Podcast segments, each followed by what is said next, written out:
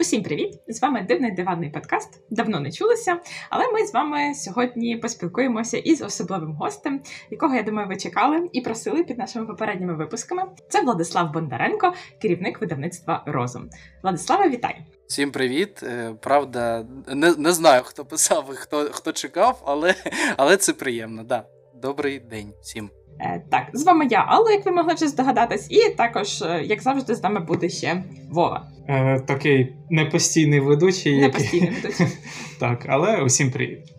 Так, насправді запитів було досить багато, тому що видавництво розум стало такою спочатку темною конячкою ринку настільних ігор. Зайшло, так би мовити, з ноги з купою анонсів. І тепер, уже коли рік наближається до завершення, ми бачимо, що е, це були не просто обіцянки, які е, будуть виконані завтра. Е, це були буквально проекти, які вже побачили світ і здобули своїх шанувальників. Тому ми сподіваємося сьогодні дізнатися трошки ближче, познайомитися трішки ближче із Владиславом і дізнатися більше більше про те, як йому вдалося так ефектно зайти е, і завоювати стільки сердець на шанувальників настільних ігор. І ми починаємо із нашого звичайного питання. Е, розкажіть, будь ласка, як так сталося, що е, мережа магазинів? Е, канцелярії і е, різних голомоловок перетворилися в видавництво. Дуже цікава історія. Не да. просто видавництво, а видавництво розум. розум і видавництво настільних ігор. Ну насправді ми завжди якось так. Е, ну в нас якорними я, якорним товаром це завжди були настільні ігри. Так, ну тобто, це.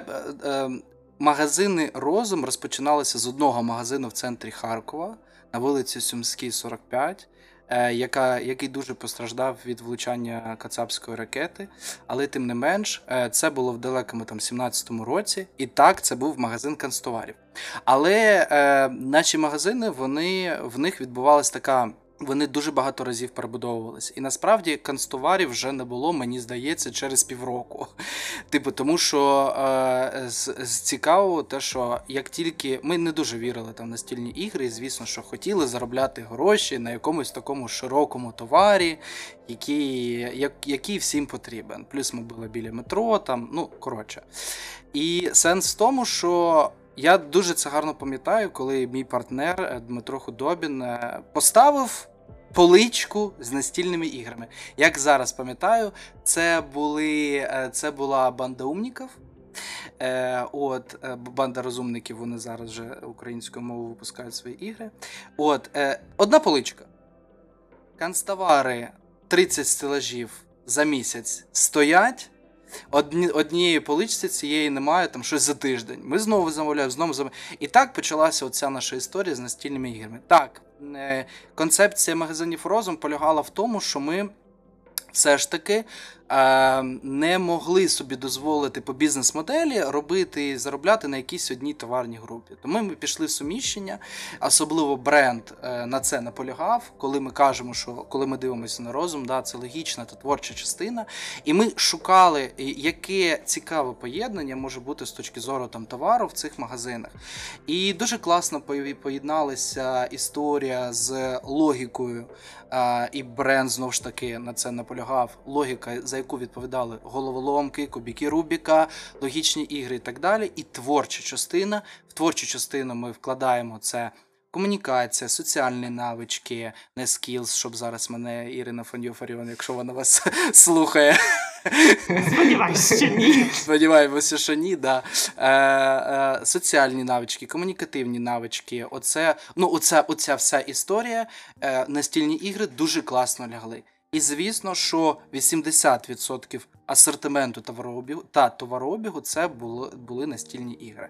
І це вже сталося в 2018 році. Тобто на другому, третьому магазині вже концепція була відлажена, вже вона була зрозуміла, і вже всі свої інші магазини, а їх було 15, ми відкривали м, виключно з цією концепцією. Е, сталося так, що коли почалася війна. А наші магазини вони ну, знаходилися в дуже таких, ем, скажімо так, не невдачливих да, місцях. Тобто це Харків, це Херсон, Це Київ, початок війни було досить досить досить, досить незрозуміла ситуація. От, е, Наша була невеличка помилка, те, що ми пішли в Польщу, а не почали. Тобто ми запустили одразу два проекти. В нас вже давно була мрія робити настільні ігри українською мовою. Не буду ще раз розповідати, вже багато про це сказано. Всі знають е, про те, як е, злобні хобі е, і, і я про це завжди кажу. Вони просто окупували цей простір простір на ринку України і не давали розвиватися. Ну, дуже складно. Ми не ми не бачили, наприклад, для себе в цьому сенсі. Я розумію, чому це робили інші видавництва. Це за, за це їм дуже велика шана та повага для того, що за те, що вони саме. В такому контексті, в якому знаходилися, вони це робили, але все ж таки ми для себе не бачили контексту, е, сенсу і розвивали все ж таки мережу. І е, ми запустили одночасно на початку війни два проєкти. Це було видавництво, і це було Польща. Польща забрала дуже багато ресурсів, як емоційних, людських, е, матеріальних там і так далі. А видавництво е, було трішки незрозуміло, з чого починати. Мрія була. Насправді, ми до війни навіть працювали півроку. В цьому у нас була людина, яка їздила в Есен, яка там е, ввела якісь перемовини. Ми про щось домовлялися. Звісно, що ми хотіли ті тайтли, які ми хотіли. Е, це ну, якби е, обґрунтовано там якоюсь економічною історією. Да? Але ті тайтли не давали, тому ми якось так були в такому підвищеному стані. І е, з початком війни да, почали домовлятися за якісь тайтли. І це вже стало такою масовою історією для нас, тому що зараз наш бізнес він трансформувався. Тобто на сьогодні ми вже не називаємо себе мережею магазинів, де і магазинів залишилось досить мало. Е, Зараз ми вже, себе називаємо видавництвом, тому що це вимушений крок. Під час війни саме йти в цю історію, навіть якщо, е, навіть коли, не якщо ми поновимо е, свою мережу і почнемо наново відкривати магазини, це все одно будуть вже підрозділи видавництва, а не те, що видавництво підрозділ мережі. Тобто така трансформація вона склалася. Це був досить логічний крок. Я їм дуже задоволений, особливо там першими результатами, які в нас зараз там вже є у грудні, те, що ми бачимо. Да, І там, в принципі, за цей рік як поводить себе видавництво. Ми себе класно бачимо в цей бізнес. Я дуже задоволений командою, якою ми зібрали. Я дуже задоволений, як вибудовується бізнес-процеси. Ну, от якось так. От якось так. Це, це, Це було логічним кроком, це було зрозуміло для нас, куди рухатися і так далі. Це було в рамках нашої стратегії, тому що стратегію ми писали ще на 10 років вперед. Е, І просто ми хотіли це робити трішки пізніше, не бачили можливості, можливості побачили і пішли. Це досить просто. І е, завдяки цьому бренд розум живе зараз. Е, не дивлячися там на ті обставини, в яких ми знаходимося саме у повномасштабній повномасштабній війні. А що сталося із польською частиною проекту? Ми її закрили. Не це було не рентабельно? Е, Польський проєкт це класна історія. Дуже е, ми, ми, ми були впевнені, що все вийде, що все буде клас, тому що е, бізнес-модель магазинів розум в Україні до війни це була прибуткова, рентабельна, класна історія. Е, Дуже в нас в нас база людей на той момент вже сягала 30 тисяч людей. Е, Ми в 2021 році е, зробили 60 тисяч е, продажів. Я навіть шуткував е, на кінці наприкінці 21-го року, що ми зібрали стадіон стадіон. Тому що 60 тисяч це якраз типу стадіон. Якщо побачити всіх наших клієнтів, це от, ну. Ну, ну це майже майже олімпійські. Майже олімпійські, да. В Польщі все повинно було вийти. Але сталася ситуація. Я просто наведу переклад. Е, Київ, 22 рік, е, листопад, обстріли, блекаути магазин Гулівері і магазин аналогічний Варшава, Злоти Тераси, е, це ЖД вокзал, це е, досить трафікове місце. І от е, магазин з обстрілами, з блекаутами, з дуже складною ситуацією, коли співробітники в куртках, тому що немає опалення, коли а, не працюють термінали, не, ми не можемо звести касу, коли уся ця історія, якийсь такий кавардак. Ми ще перед цим зробили форму якогось фіга. Типу, що, про що ми думали, я не знаю. От, е, Магазин в Гулівері робить касу в два рази більше, ніж магазин у Варшаві, також в центрі, в центрі міста. Я ще не зовсім розібрався, тому що для мене це не закритий гештальт. Я ще не зовсім розібрався, що саме не так ми зробили в Польщі, тому що ми зібрали дуже класну команду. Дуже Це асимільовані асимільовані українці, які вже там живуть 10 років в Польщі. Це професіонали своєї справи, дуже класні співробітники. Але я гадаю, що ми все, ж таки не влучили в свою цільову аудиторію або не зрозуміли свою цільову аудиторію. Тому що вийшло не все так просто. От якщо ми, наприклад, бачимо, що Каркасон в Україні запрошують 3 тисячі разів на місяць, ну десь у середньому, в Польщі його запрошують 12 тисяч разів на місяць. Тобто, в нас економічно, я зараз казав про пошуки в Гуглі, да, саме там. Коли ми бачимо там ключові ключові запити, запити. Тобто ми бачили по всім нашим показникам і метрикам, що ринок Польщі саме по настільним іграм, він а, більше в 4 рази. Ну і власне ми планували, що ми будемо робити в цих магазинах в 4 рази більше, ніж там цей. Але е, ці магазини вони робили касу, я б сказав, як якісь другорядні наші магазини, навіть не топові магазини, якісь другорядні наші магазини в якихось е, невеличких містах е, в центрі Варшави. Тут ще є момент. Я думаю, що все-таки ми не влучили в цільову аудиторію і не зрозуміли трішки менталітет поляків, і не зрозуміли цей шлях клієнта, так? Тому що то, скільки крадіжок було в Польщі в нас, у нас не було не було в Україні ніколи. У нас були такі випадки, коли е, от інвентаризація в Україні, е, я там ну, готовий до якоїсь суми нестачі, хай це буде 5 5 тисяч гривень. Да? І це там за місяць. Нестача 5 тисяч гривень це винести там 3-4 гри якісь. Да? Ну, Тобто, це окей, ми на це йшли, ми розуміли, що так буде по одному магазину. А нестача в Польщі сягала при перекладі на гривню десь 30-35 тисяч гривень. І реально були такі випадки, коли крадіжки були кожного дня.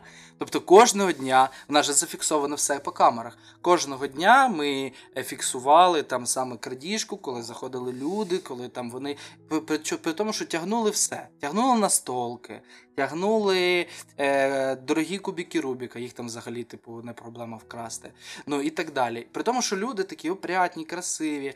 Навіть е, е, я, звісно, що хотів для себе зробити якусь таку, знаєте, вибірку, хто краде. Поляки чи хтось ну, хто, хтось інше. Звісно, що в цій виборці десь біля 40-50% були кацапи.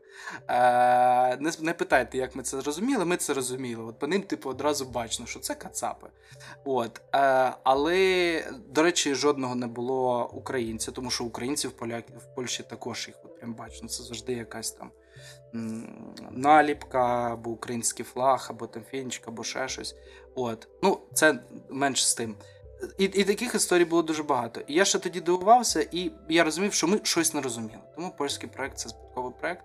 Да, ми з нього вийшли. Не закритий гештальт, я ще хочу це поаналізувати, але я думаю, що більше на міжнародну арену з форматі магазинів ми виходити не будемо. А який був асортимент магазину польського? Це були польські локалізації, чи українські, чи це англійський? Е, формат проекту був е, Польща для поляків.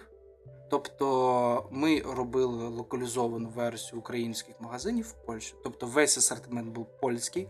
Український товар ми не могли завести на території Польщі, тому що для цього потрібно було зробити європейські сертифікати, звісно, які ніхто на той момент не робив. І, власне, в наш основним постачальником там був Ребело, Тенеом там і так далі. І це був повністю ну, такий локальний, локальний проєкт для мешканців там. Е, мешканців Польщі. Тому да, тому тут також ми також цього питання аналізували. Можливо, потрібно було все ж таки якось е, подумати над тим, як оце український е, український товар також туди завести. Тому що ми багато було клієнтів, які знали нас по Україні. І приходили і дивувалися, чого українського товару немає. Але ми все ж таки більше були більше були націлені на поля. Ну, можливо, просто це був е, саме новий бренд для польського ринку, а польський ринок один із е, найтакий найпрокачаніших в Європі в плані настільних ігор. Ну, не не говорячи про Німеччина. ринок Німеччини, так, і там, де традиція грати в настільні ігри, там уже в крові в третьому поколінні. З народженням, да? Так, а от польський ринок він досить такий потужний, і е, ну, треба було чимось якось заманити. Не просто черговий магазин, який продає польські е, ігри від польських видавців, а можливо, була якась специфіка, саме е, як презентація українського чогось, чи якось так. Можливо, да, в цьому була помилка. Те, про що ти кажеш, це оце питання повинно було. Ну, от я як в Україні ми завжди думали. Типу, оце про те, що ти кажеш, унікальність там і так далі, це все вирішувалося бюджетом оренди.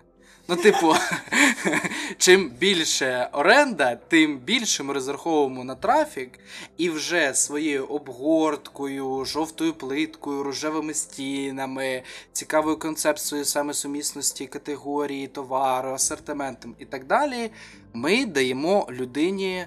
Е, вибір е, з того, що є в нашому магазині. Але оце, оце все це ще є, це є відповідність бюджета оренди і трафа поруч і біля з магазином.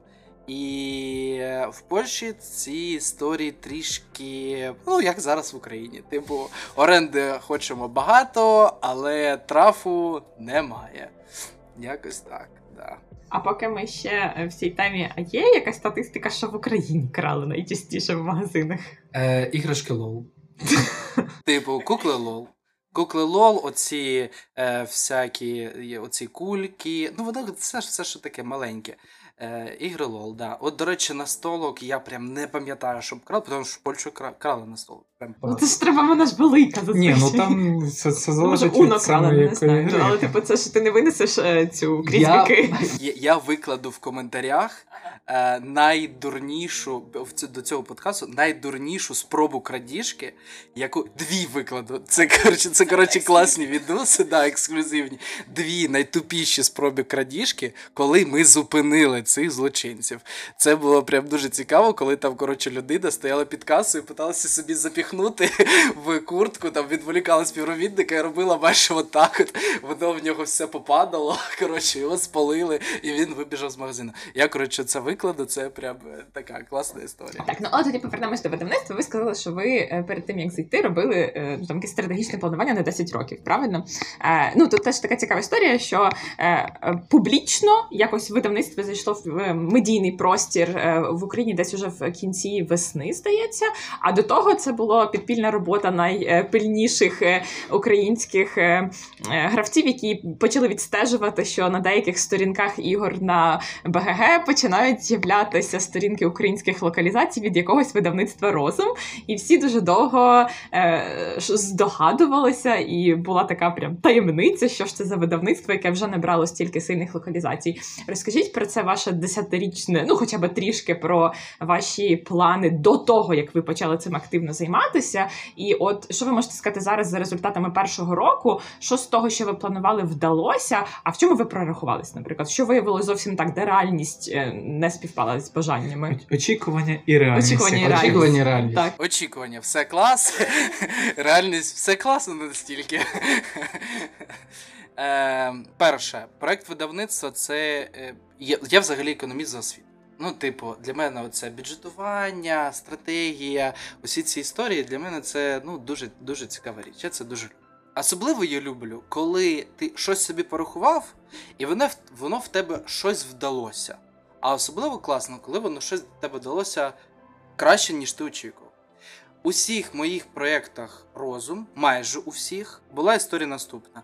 Ми очікували одного результату по прогнозу, наприклад, або по плану, а виходив результат завжди менше, і там вже коригувалося або значно менше, або трішки менше. Потім ми наздоганяли, за- залучаючи до цього якісь там маркетингові інструменти і так далі. Я зараз саме кажу за Фінрєс. Видавництво е, вийшло ситуація така. Ми е, за 23 рік е, перевиконали свій прогноз в півтори рази. І це перша ситуація, коли в мене прорахований проєкт він показав себе краще, ніж ми очікували. Але е, тут потрібно зробити собі невеличку поправку, що все ж таки, е, маючи той бекграунд, е, який був по минулим проєктам, я завчасно і робив цей план вже песимістичним, тому те, що ми його привикнули, це ну тут вже я не знаю, що, що пішло не так. Але пішло не так майже все. Тобто, ми е, ми планували поча- стартувати вже приїзд тайтлів ще навесні, якраз от коли почалося. Тобто ми тоді почали готуватися, чого тоді з'явилася сторінка на БГГ, там ми почали якось намікати і так далі. Е, Тому що, ну, власне, от воно ми прям планували весні розпочати. Насправді ми розпочали коли восени, типу там вже це вересень, жовтень, така вже активна, активний приїзд проєктів і так далі. Тому що пішло майже все не так. При тому, що редакційно, редакційно, завдяки команді, ми відпрацювали ну, ма, просто майже ідеально. В нас не було жодної просрочки дедлайнів. В нас е, ну все якось так. Е, от коли ми взагалі починали цю редакційну історію, я, я як як зараз пам'ятаю, ж, е, вересень, вересень, ні, жовтень місяць минулого року, е, блекаути. Я сижу в коворкінгі, коворкінгу під обстрілами і роблю, тому що не було тоді трішки фінансової можливості. Роблю розумаку. Е, роблю... Який досі не приїхав. Який досі не приїхав, здається, да. роблю прототип по розумації для того, щоб передати його дизайнеру на верстку. Типу, що там повинно бути. І я роблю, в мене вмикають світло, в мене вмикається типу ноутбук, я такий психую, коворкінг на ВДНХ. От, е, Ну, коротше, було дуже цікаво. О, І тому, тому да. Після після оцього я зрозумів, що ні, потрібно потрібно типу, робити нормально редакційно цю історію, створювати команду і так далі. І редакційно все окей.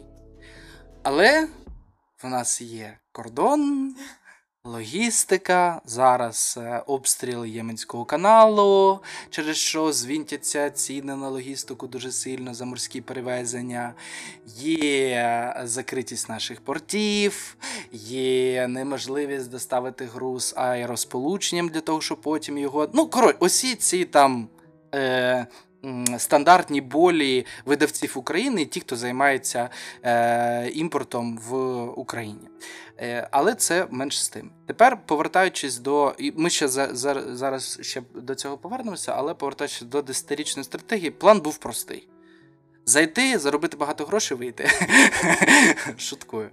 Е, Насправді ми туди ми заходили не з цілею заробляти гроші. Коли ми заходили в цей бізнес, на секундочку, мені було 20 років. Ну, типу, я тоді про гроші точно не думав. Я я такий тоді, типу, ще романтична якась типу історія. Ми м, пробували себе. В принципі, в бізнесі, і е, ми дуже романтизували оцю всю ситуацію. Як це буде? Потім прийшла корона, потім пішла війна, але, менш з тим. От.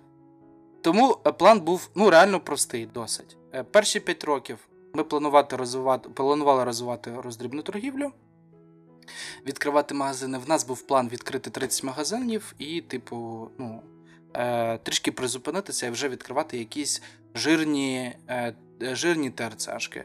Е, Тому що кожен рік, в принципі, відчинялися якісь класні, цікаві ТРЦ. Там Республіка, Нікольський, е, Планета Мол повинен був відкритися от у Харкові. Е, в цьому році, от е, ми вже навіть підписали там приміщення і так далі. От, це це було перші 5 років. Е, другі, п'ять, другі два роки паралельний запис, до речі, паралельний запис міжнародного формату цих магазинів і запис видавничої історії. І розвиток дистрибуційної компанії. А там а, а там розвиток перші оці в рамках цих перших п'яти років там було там було ще в планах, е, тільки починали ми робити інтернет-магазин. Тобто воно там ну дуже це дуже два споріднених проекти.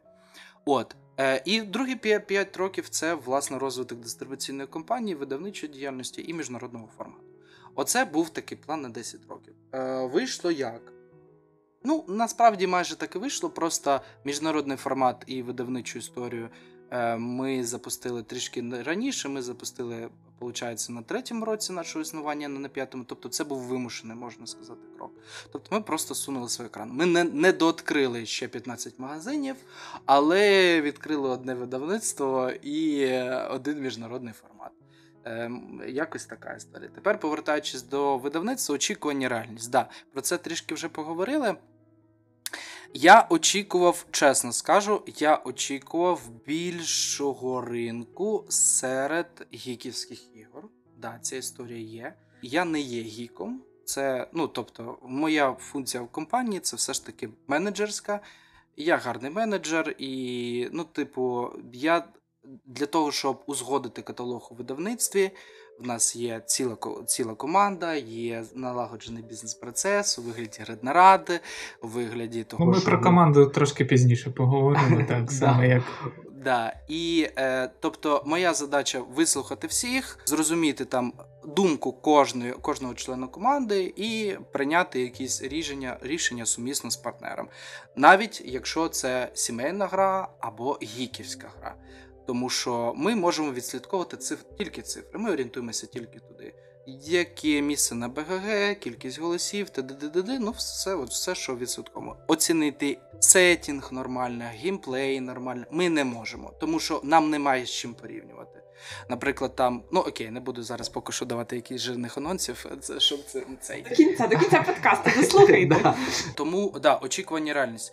Тому е, я трішки побоювався, то що я не зовсім розумію е, потребу клієнта на цьому ринку, саме гіківського клієнта, як зробити так, щоб видавництво розум робило класні ігри для, е, для гіків, для того, щоб е, їм було і цікаво відслідковувати за розумом, що вони роблять і як вони роблять, е, і для того, щоб чекати там ці новинки від розуму. Е, зараз я бачу, що в нас є тайтл Rising Sun, це вранішнє сонце, вибачаюсь. Е, вранішнє сонце це супер тайтл, вже немає 60% накладу. А зараз я бачу там Woodcraft е, майстерню, яка також досить непогано себе показує е, по продажах. Зараз я бачу цікавість до наших проєктів Gaia Project і так далі, але там ми очікували все ж таки трішки більше. Те, що стосується сімейних ігор, наших таких темних е, конячок, вони якраз себе проявили трішки інакше. Ми, звісно, що для цього зробили деякі кроки, для того, щоб вони себе проявили трішки інакше. Але зараз я бачу, що на цьому поки що тримається наше видавництво, і саме там оце було очікування реальність, що реальність була краще, ніж очікувана. Воно все одно все схлопнулося в не такий, в, не, в невеликий ну, півтора рази, можна сказати, для нового проекту це небагато насправді. Е, В невеликій такій е, різницю між очікуваннями і реальністю, але можна було краще. Я думаю, що ми зараз зробимо ще деякі, е, деякі дії для того, щоб. е, Для того, щоб зробити більш обізнаним ці, ці ігри, я, в принципі, мені здається, що нащупав вже біль, і ми будемо відпрацьовувати цю біль саме по нашому гіківському каталогу. Е, і ми не закриваємо точно для себе цю тему. Я навіть бачу, що на 24 рік ми плануємо більше гіківських ігор. Тобто, е, тому що я, в принципі, така людина. Якщо щось не вдається, то я як баран, а я тілець по знаку Зодіака, я, як ото упертий баран, буду долбіть, поки не вийде. Тому якось так. А ну, ви сказали, що е, от е, результати цього року в півтора рази е, перевершили очікування. Йдеться про кількість тайтлів, чи про прибуток, чи про все? Будемо казати про, про дохідну частину саме. Тобто дохід це равно кількість продажів, то це кількість реалізованих коробок. Ну тобто я точно не очікував, що Rising Sun залишиться 400 коробок на складі. Ну тобто я не очікував. Тобто ми не закладали репринт е, на наступний рік. А виходить так, що репринт буде на наступний рік. Репринт буде з допами? Репринт буде з допами. Звісно, коли тайтл себе гарно показує на ринку України, звісно, що особливо для цих проєктів нам для того, щоб підтримувати цікавість для цього, для цього тайтлу, потрібно далі розвивати е, розвивати цей бренд в Україні і розвивати завдяки допам, завдяки плюшкам. Там будуть цікаві плюшки, які ми вже придумали з командою е, саме по цьому тайтлу. Тому, тому звісно, що це буде доп. Якщо тайтл так швидко йде на репринт, то він завжди піде з допами. Це от 100%. Е, Жалко, що концепті немає допів, тому що він теж піде на репринт. Але тим не менш. А ну раз ви вже сказали за те, як продаються якісь ігри. Загалом е, скільки зараз уже тайтлів вийшло, і які серед них лідери, і які не лідери. Тому що е, мене зокрема цікавить, крім цих гіківських гіківських ігор, які ви вже згадали, е, ігри для ширшої аудиторії, тому що е, у вас досить цікавий портфель, тому що він розрахований фактично на всі групи споживачів. У вас є ігри для гіків, є сімейні ігри, є дитячі ігри, є ігри взагалі для людей, які не грають в настільні ігри глибше, а там є монополія. Так і саме до монополії дуже було багато жартиків та іронічних коментарів у спільноти, тому що навіщо монополія, якщо є стільки хороших ігор, як вона продається, як продаються інші, отакі більш е, попсові ігри? Я можу назвати топ 3 е, ігор видавництва розум. Топ 3 вранішнє сонце. Топ 2 концепт. Топ 1 монополія. Взагалі, концепція нашого видавництва вона і полягає в тому, що ми розраховуємо влучити в декілька цільових аудиторій. Тобто ми хочемо розвивати свого клієнта, починаючи з монополії, як я починав свого часу з добля, розвивати в якісь більше, більше такі серйозні тайтли В цьому і полягає наша концепція. І ми хочемо брати це. В цьому і полягала концепція насправді магазинів розум. З нами вирісла не одна дитина. Це ну, це правда. Тому що е, оце сумісництво ми знаємо по магазинах, що може продаватися поруч ігри, там якісь від Ревенсбургера дитячі, і ігри е, вже такі більш серйозні, ну, те, що там було тоді. Зрозуміло, що це за ігри. От. Тому е, тому, тому ми ми на це спрямовуємося, тому ми і розвиваємо лінійку. Ми навіть плануємо виводити це в окремі лінійки брендів, е, типу Розум Child, Розум там Medium, да, в, кавичках можна сказати, е, ну і так далі. Розум Гік якийсь. Ну, тобто, ми окремо працюємо по кожному напрямку. Власне, по кожному окремому напрямку є своя стратегія розвитку, по кожному окремому напрямку є своя команда, і по кожному окремому напрямку зрозуміло, що потрібно робити. Е, я би хотіла наголосити, що ми зараз розмовляємо в кінці грудня, вже фактично кінець грудня 23-го року. А ігри почали виходити, як вже згадував Владислав, в се... Боже, в серпні. Ну в принципі, так кінець серпня, початок вересня з'являлись перші. Тобто е, ці результати це результати буквально за 3-4 місяці. Ну переважно там за 3. Да, переважно це результати за 3 місяці. Наразі в нас вже е, випущено 20 тайтлів. Е, біля 20 тайтлів зараз. От я при... Тут просто на, на на, момент, е, коли ми це записуємо, буквально зараз ми очікуємо ще там два тайтли, і воно так все дуже дуже швидко приїжджає, доїжджає до нас. От в роботі видавництва зараз біля 80 проєктів. Е, тобто, е, я маю на увазі 80 е, проєктів, це вже з наявними іграми, тобто ще 60 проєктів в роботі, які ми плануємо випустити. На наступний рік я бачу, що в нас активна номенклатура разом з репринтами це біля 55 проєктів. Тобто наступний рік ми плануємо закінчити з 55 проєктами. Але це не це не беручи до уваги ті проєкти, які про які ми ще не знаємо. Ну, типу, перші півроку ми ще будемо працювати на наступний рік. Ну, Це в середньому десь дві гри на місяць. Так, це в середньому. Да, ну, Ми бачимо, що зараз у нас там стоїть ну да, 2-3 гри на місяць буде приїжджати, приїжджати, приїжджати. Звісно, що воно, як і в цьому році, буде все таким чином, що в якомусь місяці не буде нічого, а потім прийде 10 штук одразу. Е, Типу, так, щоб от зробити це лагідно, красиво, і щоб не е, не залишати е, людей без грошей без грошей в один місяць, на що ми отримували дуже багато коментарів розум, що ви з нами робите. Звісно, що ми хочемо хочемо спланувати це так, щоб це було ну, нормально, 2-3 гри на місяць. Але не завжди це вдається, тому що ті проекти, от, наприклад, ті зарозумаки, про які ми сьогодні згадували. Файли здані були в жовтні минулого року. Е, в листопаді минулого року. Гра ще досі не приїхала. Мені здається, що ми навіть передзамовлення ще не провели. І вона повинна, а вона повинна була приїхати в квітні цього року, е, і вона не приїхала досі. Е, тому що при тому, що виробництво не в Китаї, а в Німеччині, при тому, що е, проєкт, ну, ну ми вже випустили набагато складніші проєкти, багато проєктів це вже цих є. Ми вже здали файли по багатьом. Чого тільки вартує Wonderlands War, там з кількості сім, чого тільки вартує Stuffed Fables, е, 300 тисяч символів. Ну, типу, ми вміємо робити вже проекти, ми це розуміємо. Але розумака, це знаєте, от як, типу, такий приклад, що навіть на проєкті на 5 тисяч символів можна так нормально трішки підвернути ногу, я б сказав. От. Тому очікуємо. Звісно, що одним з дуже перспективних тайтлів є наша мавка.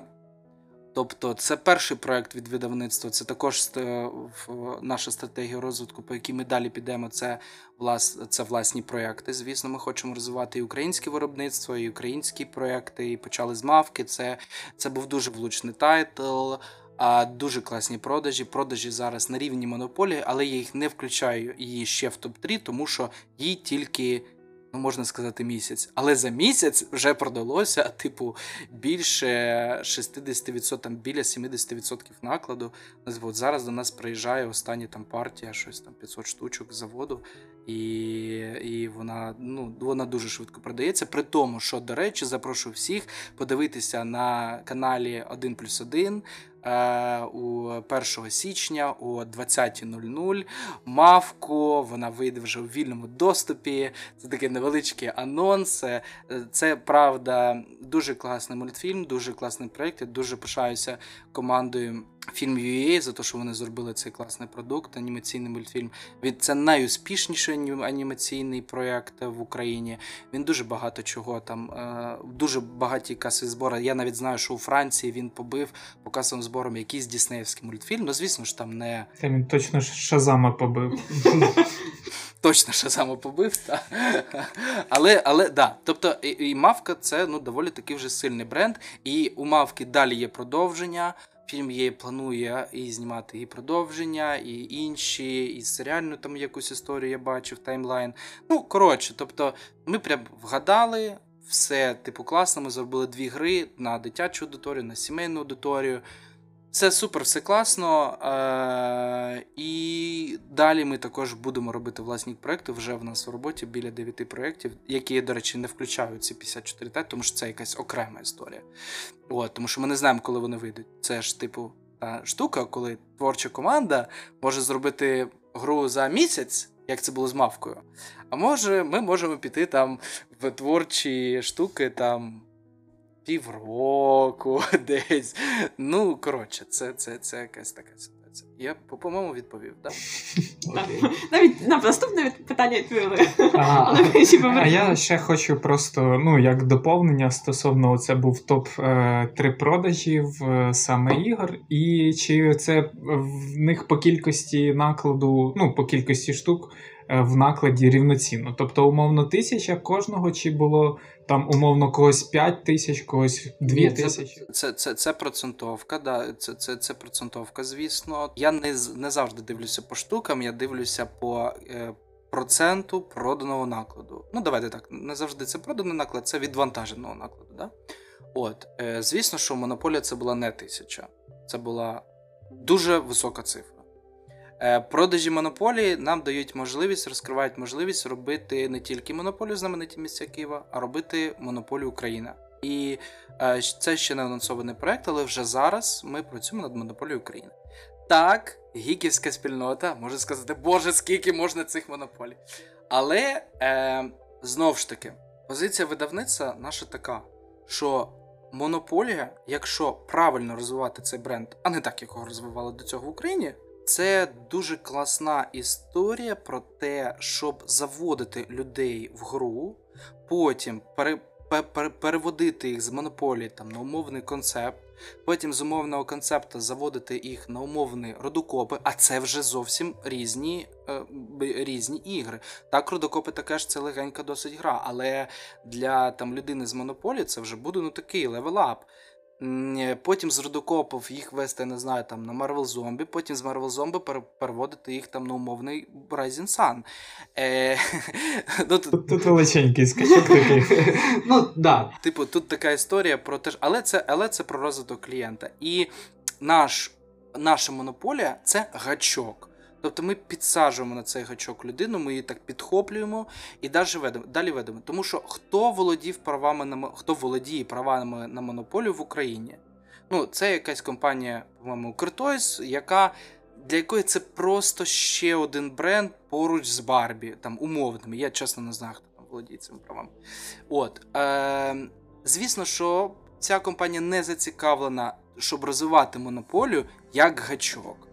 Ми розвиваємо цей бренд саме як гачок для того, щоб далі е, продавати, д- далі розвивати цього клієнта і продавати наступні ігри. Про монополію е, я не пам'ятаю, є одна версія монополії, яка е, найдорожча версія у світі, де всі елементи зроблені з золота.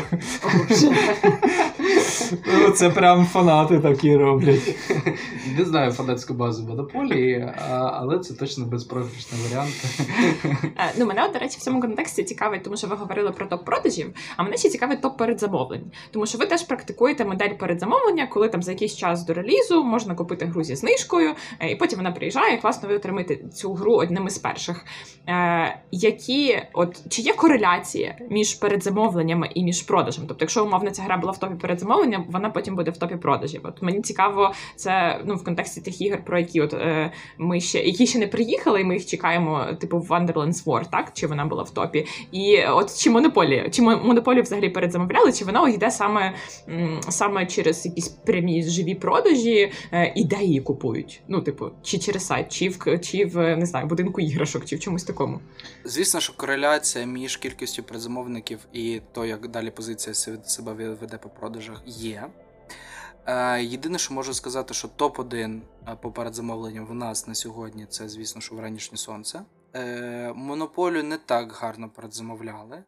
Ну і зрозуміло чому. Ну тому що компанії передзамовлень запускають ну, аналогічні, аналогічні представники ринку настільного світу.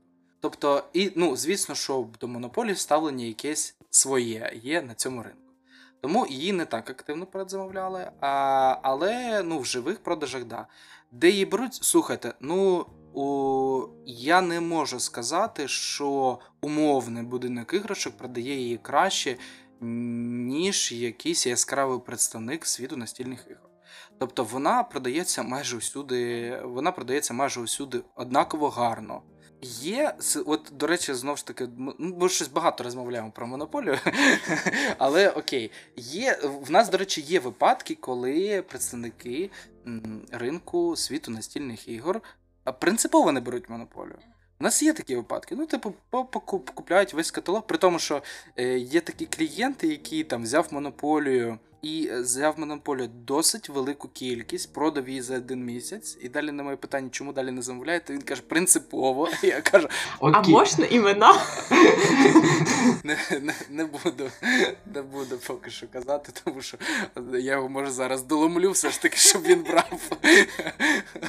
От. І вже вийде так, не зовсім зручно. Але ну, такі, такі кадри теж є. Е, от. Ем, тому да. Кореляція, все інше. Ну, зараз ще ситуація така. Е, іноді передзамовлень більше, ніж замовлень. Е, і це зараз, особливо це жовтень, листопад, коли ми почали робити передзамовлення кожного тижня. Ми давали по одному передзамовленню. У нас такий був марафон з передзамовлень. Е, Інші всі активізувалися перед Новим роком. Ну, зрозуміло, що воно так складається. Це така світова практика, коли основні всі випуски ну, в кінці вже там, да, року перед святами. От, їх було дуже багато, і деякі позиції, які, наприклад, на передзамовленні у нас погано брали, ми потім бачили класні продажі. Деякі позиції, які на предзамовленні гарно брали, потім ну, теж класні продажі. Ну, тобто, е, тут зараз такої яр, яр, яркої, ем, яркої немає е, зв'язки, тому що просто було дуже багато передзамовлень. І ми саме в цей сезон почали фігачити ці передзамовлення. От. І топ, який передзамовлень загалом. Ну, першим вранішнє сонце, Вранішнє а інші, ну там дві-три. Топ-2. О, напевно. Ну да, це концепт. Топ-2.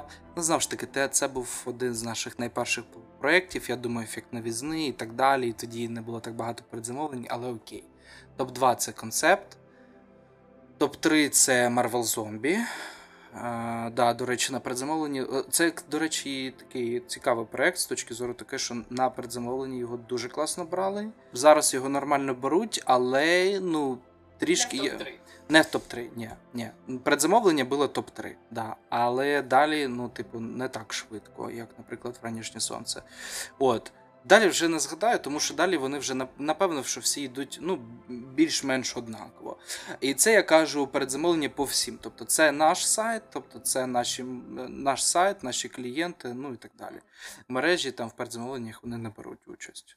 А ось е, в інших магазинах, інших видавців, е, ну теж є така практика, що видавці діляться між собою передзамовлення, і кожен відкриває, е, можливо, На трошки запізненням, так, можливо, через тиждень, через місяць, інколи буває, але теж передзамовлення інших видавців.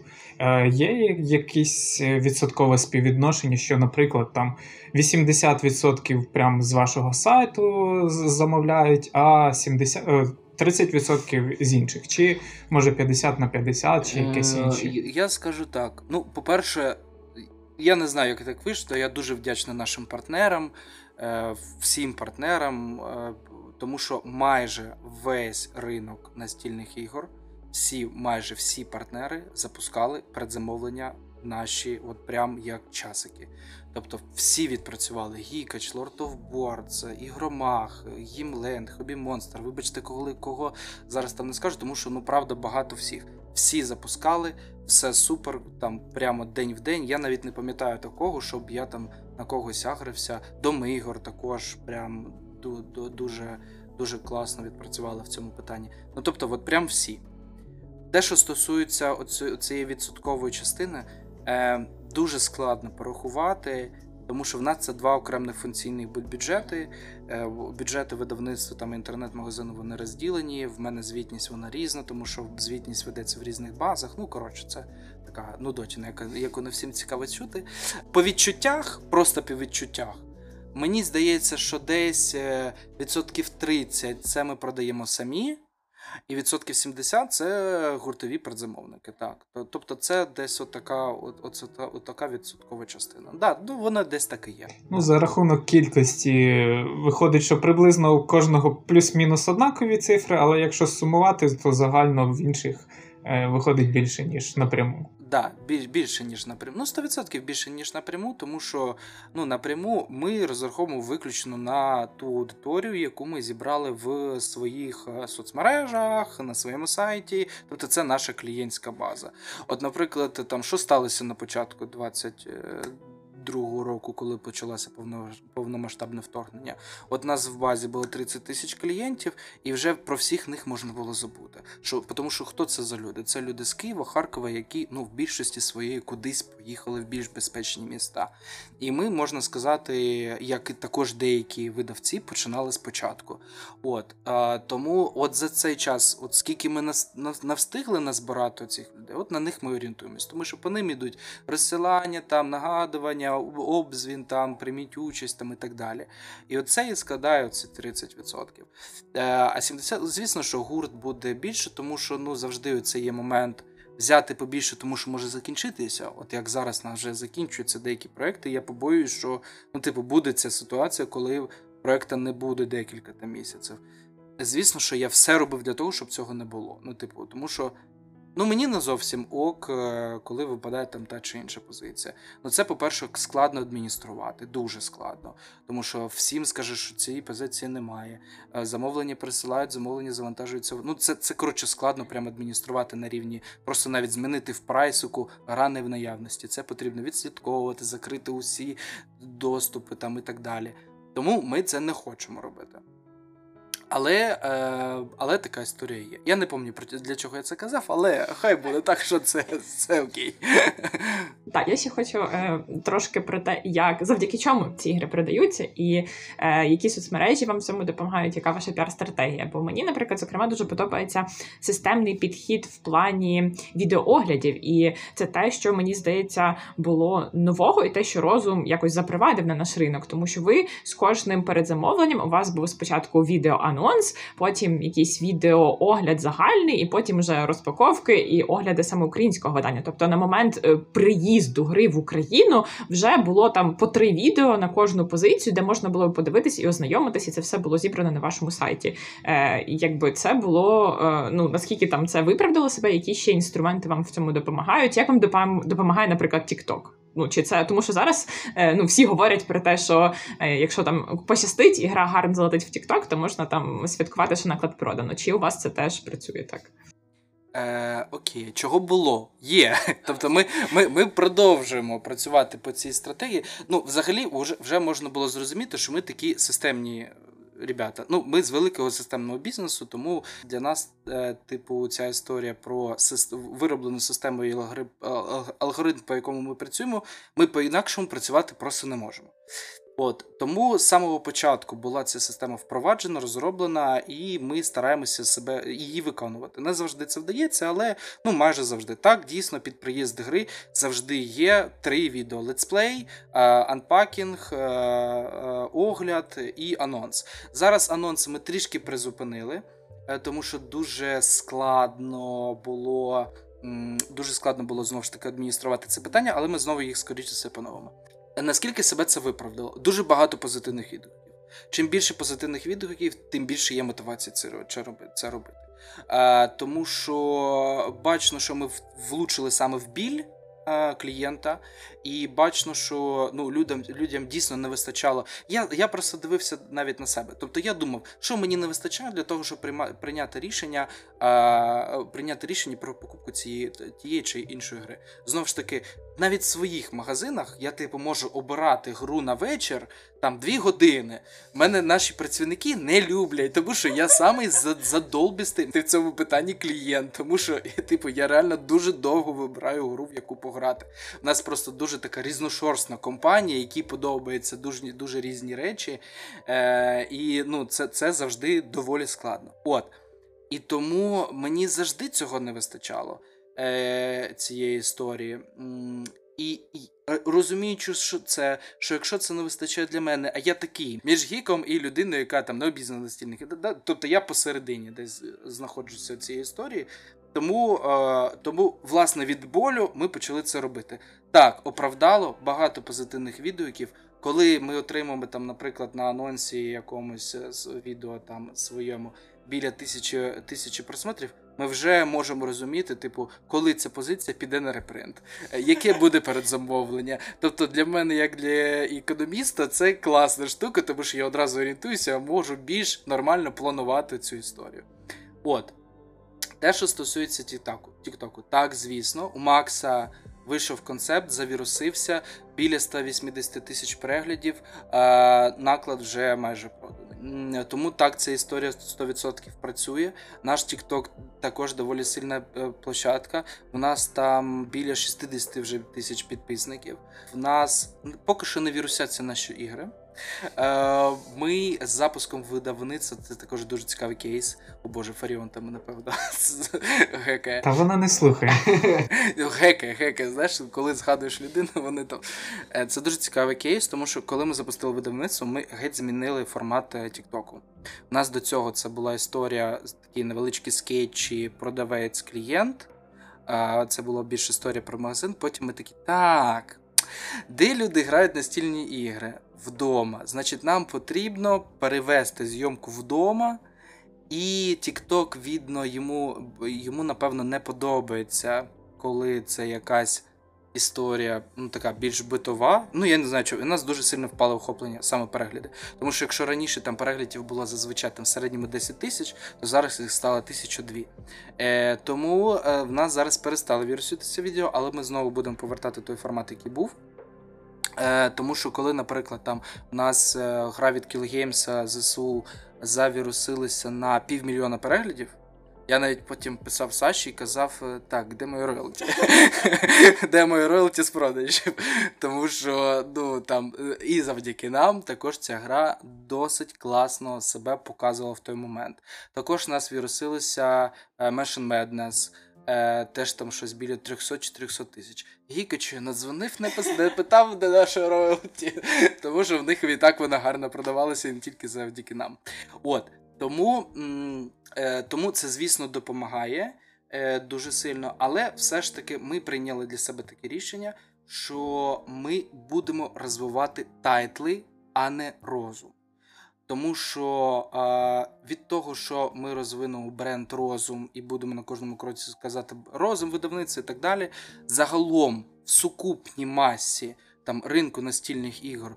Хай буде там 100 тисяч людей, які хоч щось якось чули разом. Ну тобто, якщо без сегментування, а чисто ця сукупна маса людей, які цікавляться цією темою, насправді пофігу, хто випускає той чи інший продукт. Тому наша основна задача, коли ми беремо цей тайтл і коли ми правообладавцю кажемо, там що е, там рисуємо якийсь бізнес-план там і так далі. Е, наша задача, щоб цей тайтл став цікавим для людей, яким цікавий цей тайтл. Тобто, тому наша задача, щоб якомога більше людей дізналися про цей проєкт. Е, е, це сильна маркетингова стратегія під кожний тайтл. Маркетингового бюджету, наприклад, на наступний рік для розвитку саме бренду розум дуже мало. А нам це складно зробити, тому що ми розвиваємося зараз не тільки в настільних іграх. Ми ще пішли е, і в stem набори, ми ще пішли і в кубіки Рубіка, і так далі. І, і працюємо як і працюємо як видавництво також і в цьому питанні. Спросите ви, а що робить видавництво е, і чи не дистриб'юторська ця компанія в степ-наборах? Е, все те ж саме. Ми не тільки провозимо зараз там е, ці проекти, ми також робимо локалізацію. Так, наприклад, там доволі такий класний проєкт Кіберука. Вона була в Україні англійською мовою дуже довго. Ми забрали на неї права.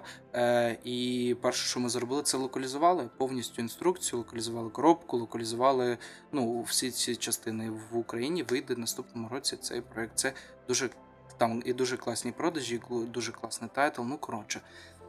От. Тому, е, тому маркетингово ми будемо працювати з тайтлами не з не з брендом. І, власне, всі наші площадки будуть про це казати. Звісно, що ми хочемо більше, але більше на своїх майданчиках, а ми, але ми просто не бачимо сенсу. Тобто мені цікаво, щоб продавав клієнт. Мені не. Я розумію, що це може звучати трішки ну, типу, дивно, але мені зараз вже не не зовсім цікаво розвивати там власні канали продажів. Мені все ж таки цікаво розвивати саме ринок, щоб розвивалися клієнти, е, щоб вони краще продавали. А для цього мені потрібен бюджет виділяти там на блогерів, на е, розповсюдження, на таргет і так далі. Усю цю історію. Е, добре, я би тепер хотіла перейти е, з цього блоку трішки в блок саме відбору ігор, е, роботи над локалізацією. Розкажіть, от ви сказали, що у вас ну, там недостатньо експертиз для того, щоб глибоко аналізувати ігри. Кого ви залучаєте для того, щоб ну, ну, консультували вас в цьому? Як взагалі відбувається процес відбору ігор для того, щоб от, зрозуміти, чи варті вони локалізації чи ні? Ну можливо, ще в цьому блоці, якщо розказати перед історією, як перша гра обиралася. А, не не тільки весь так. процес, але й загалом як е, ну, такий поступовий історичний е, виток, який був обрана сама там якась гра, яка дала початок.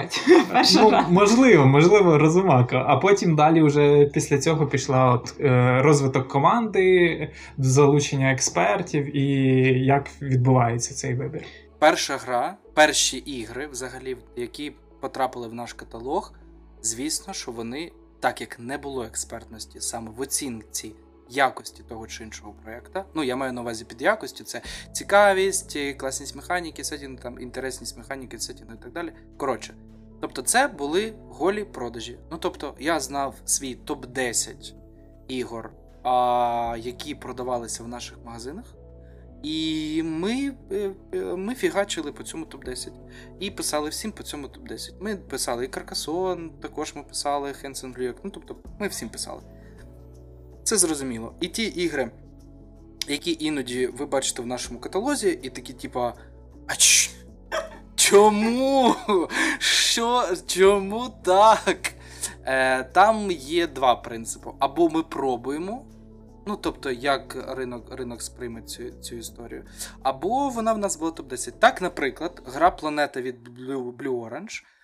Це гра топ-10 по наших продажах. При тому, що від Blue Orange є фотосинтез, який хтось випускає, по-моєму, Фіндіго випускає цей проект, тому ми від нього відмовилися, наприклад. Да? І по показниках БГГ там і вся ця історія, він би повинен був класно продаватися. Але я знаю, що в мене в мережі планети продалося за рік 200 штук, а фотосинтезу 2. І, типу, е, мережі на той момент було 12 або там щось в магазині, ну не пам'ятаю. Тобто 200 штук. Я розумію, що в мене при накладі там 1000 штук, якщо тільки я 200 продав, який там, ну, який потенціал від цього проєкту. Е, Тому ми тому ми так от обрали. Таким чином, в нас з'явився концепт, планета, розумаки, популяри, а там, що там ще? Паранормальні детективи і так далі. Оце така перша когорта проєктів, які вийшли в цьому році або виходять в цьому році. На наступний рік і трішки проєктів в цьому році, які повиходили, це вже відпрацьована система. Тобто, коли ми вже там дійшли до топ-20 проєктів, і вже більше далі йти немає сенсу, тому що там продажі менше 50 е, були в нашій мережі. Е, потрібно було вибудовувати цю систему відбору проєктів. Знову ж таки, ми залучили команду, е, ми відпрацювали це наступним чином. Тобто нам потрібна якісна оцінка, саме якісна оцінка, далі кількісна оцінка з точки зору потенціалу проєкту по Е, показниках е, там маркетингових фінансових у нас є ці показники. Тобто ми там відслідковуємо кількість запитів е, цього проекту, там навіть в Гуглі, як ця позиція себе проявляла на інших ринках, які там іноді просимо консультації від там наших партнерів на там в Польщі, Німеччині, Франції і так далі, як себе цей проект проявляв. Дивимося там рейтинги Амазону по бестселерам, по кількості. Тобто, це от така аналітична історія, якісна, аналітична. І, ну, звісно, звідси нікуди не підеш. Подобається, не подобається. Ну, просто, типу, от от, е, от е, вона вкладається в концепцію видавництва розум, чи не, не вкладається. Наразі я дуже задоволений цим форматом. Він себе вже оправдав. Е, я точно ніколи не буду приймати одноособне рішення, навіть коли в мене вже там досвід буде супер топ. Але, по-перше, це прикольно. Наші реднаради, їх треба точно знімати на YouTube, тому що вони там можуть іти по 2-3 години. Ми можемо обговорити. Тобто, це, це такий створюється творчий вайп у команді. Команда вже доволі довга знайома і ще до розуму вона знайома. Це найтоповіші експерти, я можу сказати, України, по які вже з величезним бекграундом і роботи в інших видавництвах, і роботи з проектами, і е, і автори, які там понавипускали дуже багато проєктів. І ми продовжуємо залучати. Е, Так, наприклад, нашій команді з нещодавна з'явився ну, тако, на борді Реднаради Вова Семенів, е, який випустив і придумав гру там ЗСУ. І До речі, можна послухати подкаст е, з Володимиром Семенєвим. Да, Там да. десь посилання буде в описі. Да, Вова нам допомагав з створенням. Ну як допомагав, він був Е, провідним е, дизайнером мавки між двома світами. Ми там познайомилися з там ж розумієте, це ж таки редна рада. Там ще потрібно зробити оцей молодіжний вайб. Тобто між нами повинен бути меч. От, І з Вовою ми зловили цю типу, зловили цю історію, і я їх вже запросив на цей борт. Це стала команда людей е, яка не виходить з цього борду, в них немає шансів за нього вийти, тому що ми не впораємося без них. От. І я думаю, що ми продовжимо залучати, м- яка якісно, класно оцінює там ці проекти. Е, Наша позиція така: ми вже свій каталог, тобто ми набили вже каталог. Все, тобто, ми вже там по кількості тайтлів ми зрозуміли, що ми вже ну, не будемо брати проекти для кількості, що було ще до цього, або там на пробу. Тобто зараз все ж таки ми спрямовані е, на те, щоб брати найжирніші, найтоповіші, найкласніші тайтлі, тайтли, які очікувані в Україні, е, які точно. Які точно повинні тут з'явитися, Е, і, і власне це ми і обговорюємо на цих нарадах. Тобто, щоб тому що не завжди той проєкт, який топ 100 БГГ, що він буде мати успіх, і що клієнт заплат проголосує за цей проект своїми грошима. От от, от не завжди. Не завжди проєкт, який класно залетів на кікстартері, що він е, себе там проявить. Або навпаки, якщо, от, наприклад, класний такий, типу, класний приклад. Я не знаю, чи можна про це говорити, чи не, чи не можна. От, наприклад, ходу героєм нема. На кікстартері досить ну, такий проєкт, ну, півмільйона він там зібрав, але це ну, досить небагато для того, щоб звернути на нього увагу. Успіх неймовірний, дуже швидко розійшовся наклад. Я впевнений, що Ігромак буде робити репринта і так далі. Вже анонсували, що будуть робити доп, тому точно буде репринт. Да, тому Ігра точно... прекрасна. У нас Ігра... є летсплей на каналі. Ну, це там другий доп, бо перший доповнення до до чого там на коробці не написано. А так, це вже другий. Так, тобто а другий там про монстри, про монстрів, які будуть босами. Про да. яких можна. Да. І і, і, от і, от, і от це дуже важливо не не пропустити. Да? Тому що, е, тому що ну, ми, наприклад, аналітично не завжди можемо звернути увагу на такі проекти. Або там, наприклад, сотні тисячники да, на кікстартері. А є дуже багато прикладів. Зараз я правда не можу згадати які, якісь такі ну, класний приклад, що сотні 100 тисячник на кікстартері, і що від він класно залетів. Але він точно є. От я прям пам'ятаю, що я дивувався. Тому е, тому да, цей формат же просують досить довго. Тобто ми так збираємося вже, ну, напевно, рік. Він себе оправдав, тому що там, де мене відговорювали, прям дуже сильно. Я такий одно, одноосібно приймав тоді ж. Це був початок, одноосібно приймав рішення такий, ні, все, цей проєкт буде, це там знаменитий сетінг, це знаменита механіка, поєднання цих двох е, елементів, але сміється, тому що знаю, про який проєкт я кажу. Е, поєднання цих цих двох елементів точно дасть буст цьому проєкту, але цього не сталося. Тому зараз я на реднаратах закриваю ротика та сижу, слухаю команду. Е, Якось так. А які е, проекти було найскладніше підписати? Тому що одна справа, ну тобто, взагалі, ви спочатку проводите реднараду, а тоді йдете питати, чи взагалі вільні права, чи це навпаки. І е, от які з цих локалізацій, які ви отримали, було найскладніше роздобути? Працювали раніше два принципи. Раніше у нас було багато реднарад е, по проектах, по яким ми підемо домовлятися. Е, той формат себе, ну тобто, дуже багато потрібно було втратити енергії, часу і так далі. Е, для того, щоб підготуватися до реднаради, тому що ну, сама реднарада може займати там 2 години, але підготовка до неї це 8 годин, 10 годин може бути. Ну, тобто, Тому е, ми від цього формату відмовилися, і зараз ми виносимо проекти на реднараду тільки про ті, які, про які вже є домовленості. Звісно, що є деякі проекти, які проходять повз реднаради, тому що це якісь дуже жирні тайтли е, які ну от, ну, розуміння просто, ну знову ж таки, і наші продажі, якщо там в нас в мережі тільки продавалося там 500 штук, е, на, ну тобто Exploding Kittens на Red Раду не виносився. Ну, це зрозуміло. Е, Тому що було найскладніше підписати Exploding Kittens, звісно. Е, це велика компанія, це знову ж таки, це Проект 18-го року, який ще ніхто не побив і навіть не наблизився до побиття. Е, це це точно топ-1 Kickstarter світу за всі роки, за всі часи, тому і зрозуміло, чого його було складно підписати. Це геть інші наклади від звичайних від звичних, це геть інші системи погоджень, системи контрактування, бізнес-плану. Я не знаю, ми ну, ми за цей проект е, боролися. Ми за це та всі видавці України боролися за цей тайтл дуже довго, дуже багато.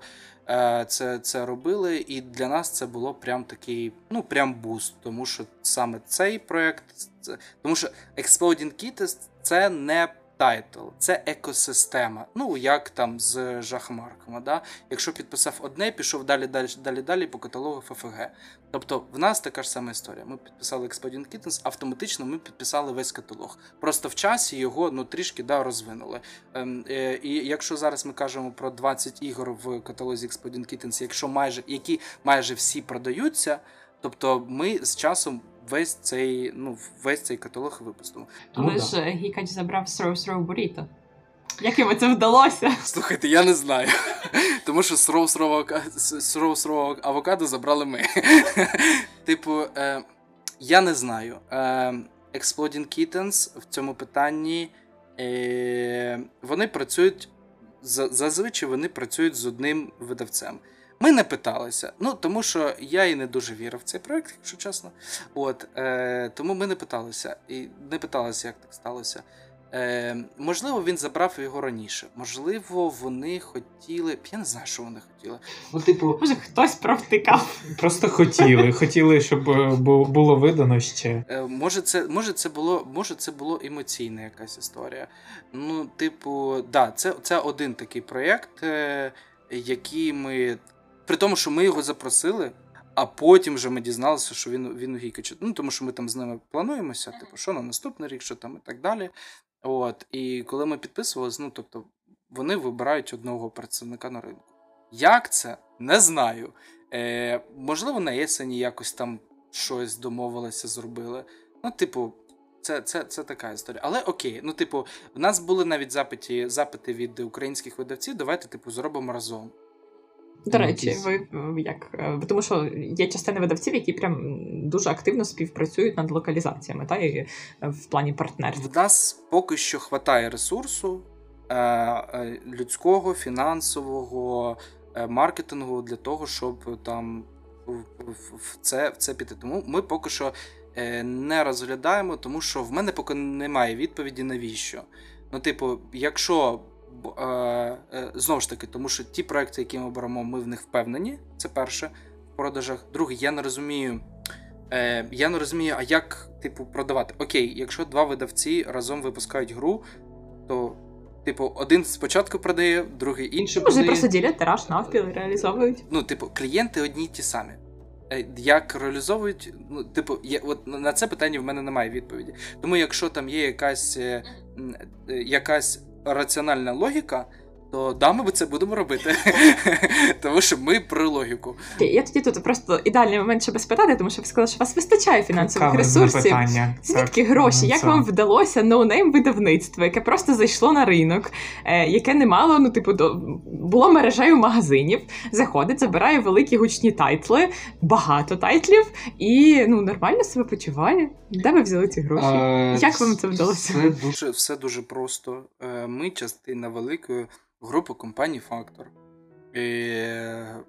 Ми ми, ми вже разом більше п'яти років. Це не перший наш проєкт розум з групи компанії Фактор. Е, е, в групі компанії Фактор ви 100% знаєте цю компанію по видавництву, наприклад, Віват це топ-3 видавництво книжок в Україні.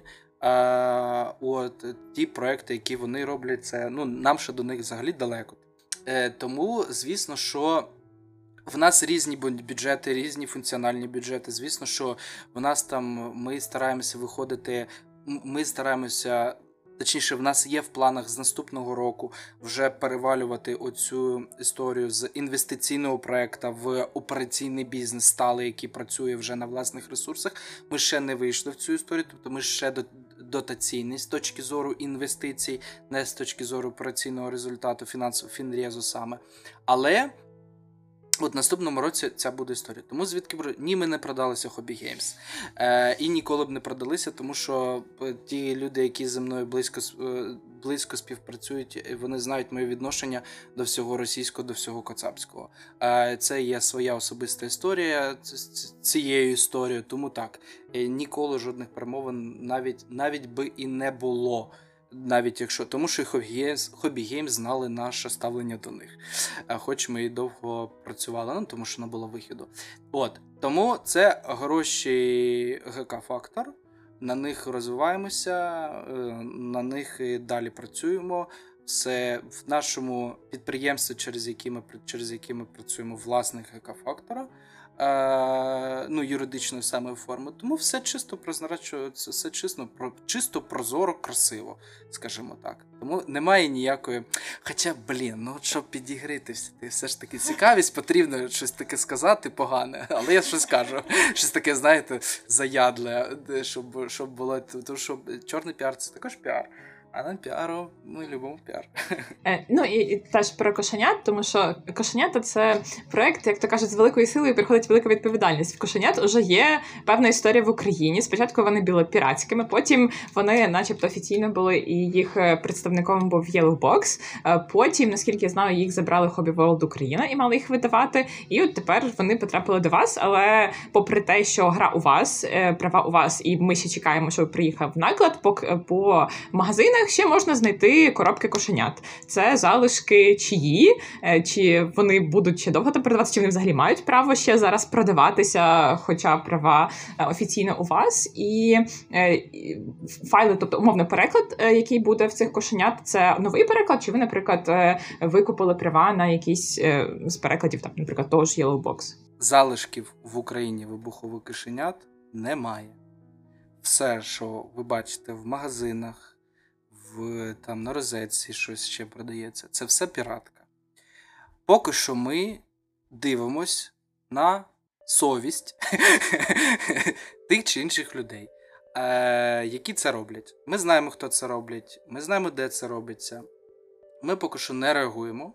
Ну, тому що ви знаєте, в принципі, там законодавство України з цього питання, воно досить досить ем, досить е, скільське, але те, що стосується саме вибухових кошенят, е, ну тобто, це прям от чисті підробки.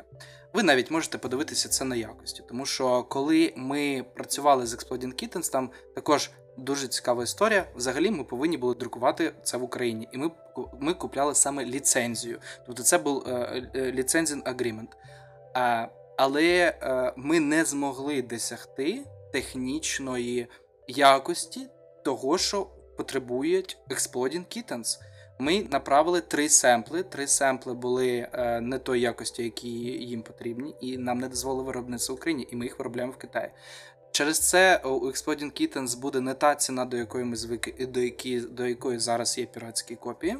От, але я сподіваюся, на наступний рік е, ми вже домовилися з Exploding Kittens, ми домовилися з нашим партнером поліграфічним що ми спробуємо все ж це зробити. Там найголовніше питання.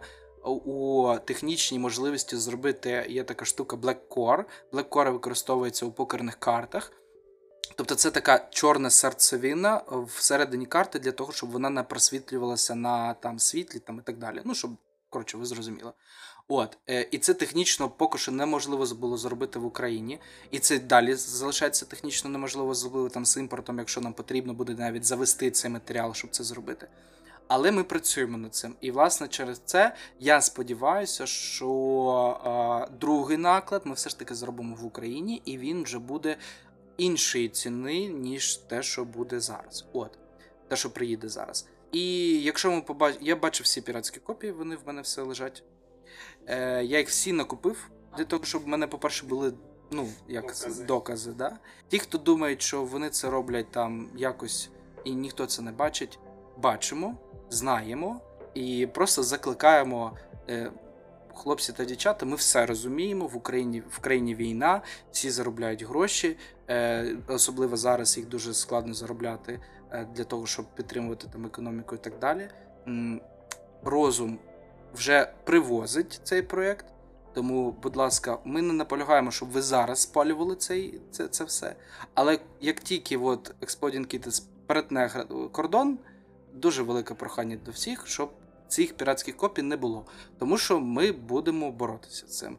Будемо боротися досить жорстко. Навіть ми зараз робимо монополію Україна, і є. Е, і монополія Україна вже є в Україні вже досить довго. Від е, всім відомого бренда, який е, робить багато. Я навіть не знаю, чому це це навіть неможливо назвати настільні ігри, е, тому що це така ракова пухлина на нашому ринку. І, Тому що от коли ми кажемо, що ми монополію використовуємо як гачок, от коли вони використовують монополію як гачок, то це просто історія про гроші. Тому що людина відкриває там цей ложемент, який не ложемент, це коробка, яка навіть не зробили, я не знаю, там обліцовку, внутрішню коробку, там просто картон. Да? І за що людина там втратила навіть ці 349 гривень, ну, типу, не зрозуміло. Чи повернеться вона в настільні ігри? Ні, не повернеться. Типу, вона далі туди не піде. Е, Ракова пухлина нашого ринку. Ми вже також працюємо над цим. Ті наші клієнти, е, е, е, я кажу про мережі, з тим, що ми почали разом з Lord of Boards там боротися з цією раковою пухлиною, вже я бачу, деякі мережі познімали цей бренд в себе з полиць.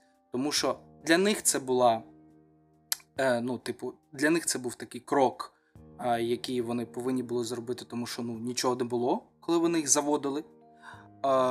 Зараз, же, коли є з ким працювати, вони їх прибирають. Тому я сподіваюся, що їм стане зле від цього, і ну, якось воно вирішиться це питання. Тому що свою монополію України ми також вже там готуємо зараз листа, де будемо казати про те, що ви використовуєте назву ліцензіовану, в якої права права зараз є на розум. По-перше, покажіть е, основання для використання. Контракт договір да. який. Те, що ви використовуєте, вони ж навіть пишуть монополію, вони не ховаються, капіталіст там або щось. Тому що навіть якщо б вони ховалися, то де права на механіку? Тому що там же ж ну, нічого не змінено. От, е, Тому будемо це робити. І з Exploding Kittens також.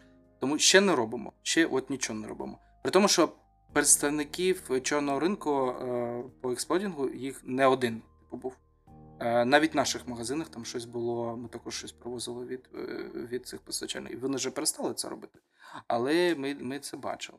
От. Ну, тоді в нас ще прав не було на них. Тому якось така типу ситуація. А переклад? А переклад кошеня. Ми ми робили, типу, дивіться, там же ж Expanding Kittens, в неї була нова версія, там у нас, по-моєму, версія 6.3, і там же позмінювалось багато чого. Тому ми робили повністю нову локалізацію. Е, от да, це ну це повністю оригінальний переклад, тобто ми повністю його робили. Я би хотіла ще поговорити детальніше про мавку, тому що це перший ваш проект. Ну буквально дві мавки. Так, це дві гри, які е, були зроблені дуже швидко, е, які були зроблені по дуже відомому проекту, і які виявилися досить успішними, так як ви вже згадували. Як вам вдалося за місяць зробити дві гри? Ну, ще цікаво, і, як і... взагалі виникла така думка робити дві гри по по мавці, по всесвіту мавки. Як е, ну, був контакт від Film.ua, чи просто ви самі такі, а давайте ми зробимо е, гру і запропонували Film.ua по їхній е, франшизі мавки саме? Так, е, да, класне питання. Е, да, Мавка. Мавка. Коротше, ми хотіли. Звісно, що ми хотіли розвиватися в напрямку власних проєктів. Тому що, давайте так, ті видавництва, які називаються видавництвами, не мають влас... не маючи власних проєктів, це локалізатори. Е, Називатися видавництвом ну, не завжди можна. Е, е, І в мене було якесь таке дивне відчуття всередині, що, типу, коли ми називаємося видавництвом, нічого причому при цьому не тільки локалізації якісь, е, ну не якісь, типу, тільки локалізація, це типу дивно. Але ми хотіли себе назвати видавництвом. От. Тому ми шукали ідею цього проєкту. Е, І ми дуже боялися робити м, щось, що може загубитися, що не буде яскравим представником, що не буде там, що не захайпиться. Е, Але у, ну, ми, як видавництво, розуміємо, що для гри на першому місці завжди вирішує сетінг, друге геймплей, третє там вже оформлення, четверта коробка, п'ята якість, шосте, ну там і ціна, і т.д. Але перше це сетінг. Ми не могли придумати якийсь влучний сетінг. Якщо не протезувати, не, не протезувати на темі зараз війни і робити ігри, типу як здох Путлер, е, е, тому що це ну така трішки Ну, це на поверхні. Все ж таки, видавництво повинно думати там про якісь глибокі теми і бути на астріє цього е, соціально, соціально-культурного політичного контексту, який відбувається в країні, але не ну, не на поверхні, більш глибше да, думати. І ну, я собі точно розумів, що отаку тему влучну якусь ми не знайдемо. Е, Тому що ну, нам не на, нам не вистачало досвіду. І ми от прям вирішували це питання. А насправді відповідь на це питання воно було на поверхні. Тобто, вже ж ну, дуже багато ігор існує по відомим якимось ліцензіям, і не завжди, але найчастіше це якісь ну, влучні класні проекти, коли використовують ліцензію. Ну, та ж сама Дюна, та ж саме теж, та ж, теж саме Володар Перснів. Я навіть для себе розумію, що найкращий, ну так, от проводячи деяку аналітику, я для себе зрозумів, що найкращі якісь проекти, а в них повинно бути збігатися там два моменти. Тобто, якщо це тільки, е, тільки кіно. Це одна історія. Якщо це тільки там ігра, це друга історія. Але якщо по якомусь всесвіту є е, книжка, екранізація, можливо, навіть ігра або ще щось, то це 100% стопудовий тайтл. Відьмак. да, Відьмак це да. От, от, до речі, Відьмак. Да.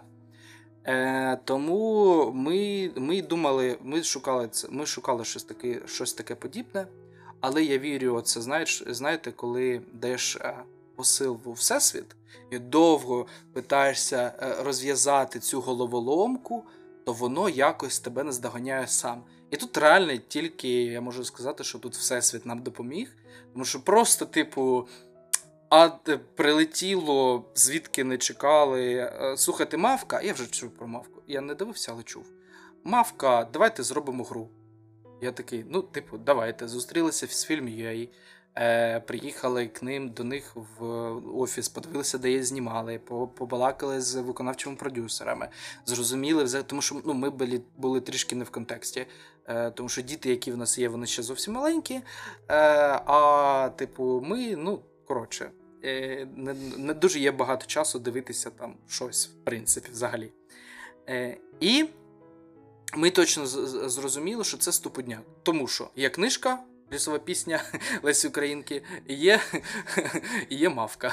Мавка і книжка це зовсім різні історії. Ну, але все одно, так. ну, типу, бренд той самий. Це бренд. Ну так, так, це так, бренд. якщо саме про таку концепцію. От. І е, і ми вирішили робити. Е, я одразу залучив до цієї історії людину, якою довіряється Остап Гівко. В нас в нас же просто ми розмовляли про це. У нас якось так за стапом склався меч вайп. Да, При тому, що ми познайомилися випадково. Типу, е, я тільки тільки но приїхав в Київ, ми якось так познайомилися. Я одразу зрозумів, що нам цікаво спілкуватися. Я йому закинув цю ідею. Остап прийшов через тиждень, типу, от в мене є механіка. Остап ще не подивився кіно. Остап ще нічого не бачив, просто він такий: от є мавка, вона там ходить, ти де І це була мавка між двома світами. І е, я таки подивився, і мені ну, мені реально сподобалось. Тож там є трішки від мого найулюбленішого тільки Турайту. Там є трішки, ну коротше, трішки від багатьох ігор. І вона така простенька, легенька, медитативна, така, ну, от така стандартна сімейка на вечір, з дітьми пограти. Ну, от так от, щоб всім було кайфово. І ми такі, да, клас, потрібно згодити з продюсерами, тому що проблема а, а, цієї гри, тому що це самостійна гра. Сетінг мавки, сетінг там, щось там, вона буде грати нормально. Е, але потім Остап пішов, подивився мультфільм. І такий, а! Тобто, це трішки, ну, типу, не то, не та історія. І вже друга гра вона вийшла по сюжету. Тобто, мавка магічна верба, вона вже по сюжету, де там Килина йде вирубати ліст, е, а мавці і Лукашу потрібно зустрітися біля магічної верби, щоб для того, щоб її зупинити там і так далі. От. Е, І тому так і було так і вийшло два проекти. Але там ще економічна була історія, що нам потрібно для того, щоб окупити цю ліцензію, яку ми купляли, нам потрібно було окупити саме випустивши двома проектами, тому що один проект був нерентабельно робити. От і тому так і сталося. При тому, що дві мавки робилися на двох різних заводах. Тому що проект був дуже відповідальний, і ми не могли вкладати всі яйця в одну корзину. Тобто нам нам потрібно було, щоб вийшло хоча б хоча б один проект. Тому що в жовтні вона виходила на мавка виходила на Нетфліксі. Нам потрібно було встигнути це там цей. Е, І ось у січні, ну вже це анонсовано, що на 1 плюс 1 виходить. Тобто її просто аудиторія дуже швидко збільшиться. Тому що до цього її подивилися 2 мільйони людей в кінотеатрах. Вона захайпалася, потім хайп пройшов, і зараз їй подивиться, плюси нам дають щось десь охоплення біля 9 мільйонів. І тобто я розумію, що зараз шух, і дуже швидко там. Ну, плюс це прайм-тайм, прайм-тайм, люди відходять після Нового року і такі, типу, а що, де? Давайте зіграємо або подивимось мавку. От. Це супер успішний проєкт. Я вважаю, для нас він перший. Е, і, власне, тому ми для себе і обрали цей шлях, що ми підемо туди, у власне, власні проекти. Тепер ми більш, як це сказати, ми більш е, впевнені в собі, що ми можемо зробити класні. Звісно, що в мавці є. Недоліки, їх дуже багато, тому що є перфекціоніст в цьому питанні, і я їх бачу, навіть якщо там ну не всі це можуть побачити. І які це недоліки? Це візуальне щось чи Е, механічне? Це і з точки зору механіки. Е, Тобто, так як проект ми дуже швидко робили, деякі моменти з точки зору там балансу е, ми вирішували на ходу. Типу, кінечний плейтест, і ми кажемо: так, у нас трішки гра починає даунтаймити. Треба, при... треба докинути на початку гри кожному по одній карті. Зіграли, о, все, в таймінг вкладаємося, 30 хвилин грається на 4 людей, супер, пігнали далі. І це було прямо на ходу. Ну, типу, останній плейтест, коли вже все готово. Тобто готовий перед здачею. Ми такі вже по готовому граємо, в нас готове ігрове поле, ми його роздрукували там і так далі. І ми розуміємо, що вона грається, блін, е, годину 20 на 4 людей. Все, ні, швиденько переписуємо правила, переписуємо все. Тобто там і, і пішло, поїхало. І оце, і через це є в цій грі неточності, мені здається. Я б хотів це, я б хотів більше брати часу на подобного роду проекти. Це перше. Друге, це якість так. Тобто, ТЗ одне, е, на куклі одне. Кукла це така біла, типу, історія з. Е, коли присилає виробництво, для того, щоб узгодити якість і всі елементи е, з матеріалу, якого вони будуть зроблені. От в ітозі ми отримаємо проєкт зовсім інший, тому що ну ми ж не людофакт е, в нас виробництво, і немає такої історії, що спочатку приїздить семпл, потім ще щось. Кукла, нормально, пігнали, друкуємося. От. І тому є деякі моменти, типу, що там, наприклад, картки. Я очікував один стан карток, і що це буде матове е, ламінування. Там глянцеве ламінування, і картки виглядають не так. І. Ну, коротше, ці всякі заморочки виробництва. Але ми це виправимо.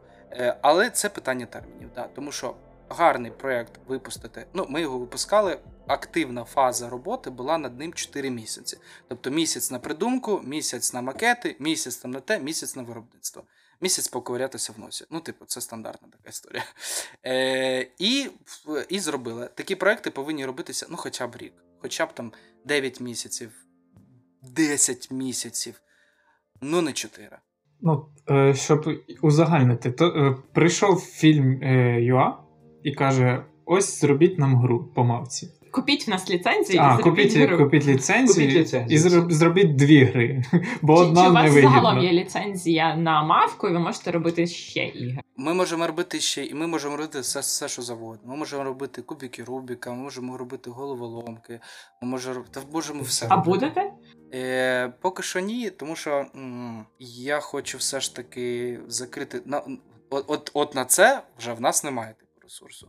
Тому що якщо хоча б команда, автори, е, там дизайнерська команда, ведучих редакторів команда, ті, що розуміються в цьому питанні, ми можемо це зробити. Зараз ще йти в Кубіки Рубіка, плюс ми ще не знаємо цей асортимент, не знаємо під нього клієнта. Ми, ми починаємо тільки займатися і привозити в Україну тільки локалізовані якісь поки версії. Ну, плануємо перевозити, да, і е, цим наповнювати свій каталог також. Ну і загалом не, не тільки про кубики, а інші продукти по мавці. Ні, поки що не будемо. І, і ігор більше не буде. Тобто ви просто перевидасте ці ігри, спробуєте вдосконалити Да, да, якість. да, так? да, да. Ні, ми будемо робити, е, але все виходить від таймлайну е, ліцензіата. Але от зараз, типу, в неіснуючої вже аудиторії, напевно, що ні. Допів не буде. Як, Якраз хотів за це запитати, а тут ех, тепер е, люди в коментарях, е, які завжди пишуть, де доповнення, коли виходить база. Навіть добавки. Так, то... А буде доповнення до монополії?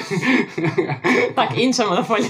А, до речі, Самостійне доповнення. Цікавий факт про монополію, не знаю, чи правда, чи ні, але десь я почув, що е, в монополії е, оці гроші паперові, номінал, якщо присумувати усі номінали усіх монополій, буде більше, ніж номінал усіх коштів паперових, які є у світі. Прикол, не знав. Я теж не знаю. Ну просто там дуже багато, дуже великі номінали на таких е, маленьких е, купончиках. Прикольно, прикольно. І це, це цікавий факт.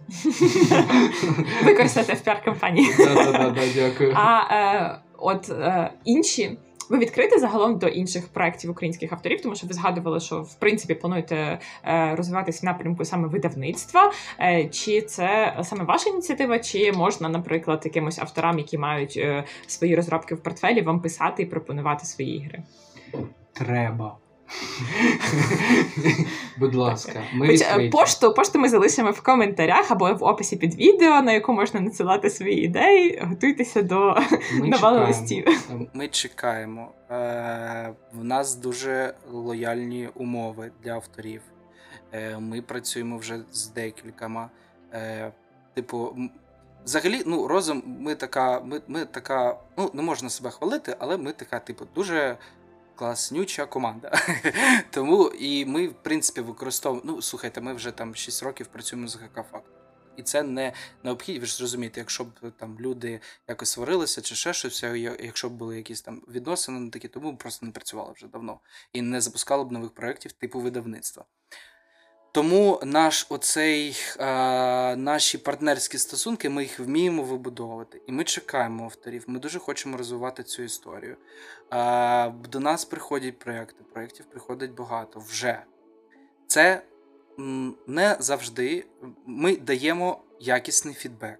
Е, Ми е, не завжди, ми, якщо навіть ми відмовляємо тому чи іншому проєкту, ми даємо розгорнуту історію, що не вистачає цьому проєкту, і що автору, тобто його це навіть трішки, ну можна сказати, розвиває, тому що він получає фідбек не тільки своєму дітищу з точки зору творчому, а ще й комерційній складовій. Тому що ми на цифрах пояснюємо, чому, що, де і на якому ринку, чому не піде на репринт. Навіть якщо ви от навіть з останнього там проєкту залітав проєкт доволі цікавий е, в доволі цікавому широкому сетінгу, який мав би продаватися декілька років точно, декілька репринтів в нього було, але проєкту, ну там, там з геймплеєм були е, великі проблеми. От. І ну, мені здається, що ми дали прям досить розгорнуту відповідь і по творчій частині, і по комерційній складовій, і пояснили автору, що е, ми прям дуже наполягаємо, щоб ти не кидав це робити. Це класно, що ти робиш, це класно, що ти цим цікавишся. Це твій також досвід.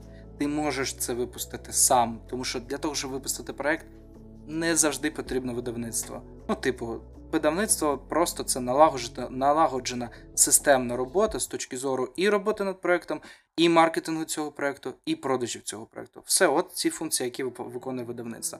Ну, автор сам може випустити цей проект.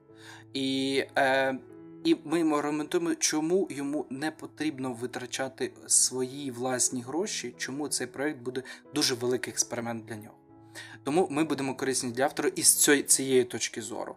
Навіть якщо ви не плануєте з нами працювати, тобто нам можна показувати ці проекти, ми можемо дати якісний фідбек цієї історії. Е, тобто ми вже розробили аналогічні реднаради, е, е, аналогічні реднаради по цій штуці. Тобто є вже зрозумілий якийсь формат цієї історії. От, і, і ми дійсно можемо давати якісно, якісний фідбек. І з нами можна зробити класний проєкт, як мавка. Ну тобто, е, мені здається, що це доволі, доволі класніший результат. А є якісь обмеження по жанрах, по типах ігор? Чи є що є, то присилають хай автори. Е, Ми, ну, знову ж таки, концепція розуму побудована на те, що ми відпрацьовуємо окремо кожне, кожну, тобто ми дуже класно розуміємо свою цільову аудиторію. В нас е, і ми відпрацьовуємо кожну свою цільову аудиторію.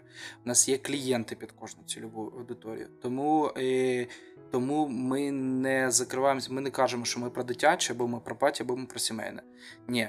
Звісно, що якщо людина придумала якийсь класний патігейм, то їй, напевно, що цікавіше буде піти в якусь Mama Games і їм запропонувати цей проект.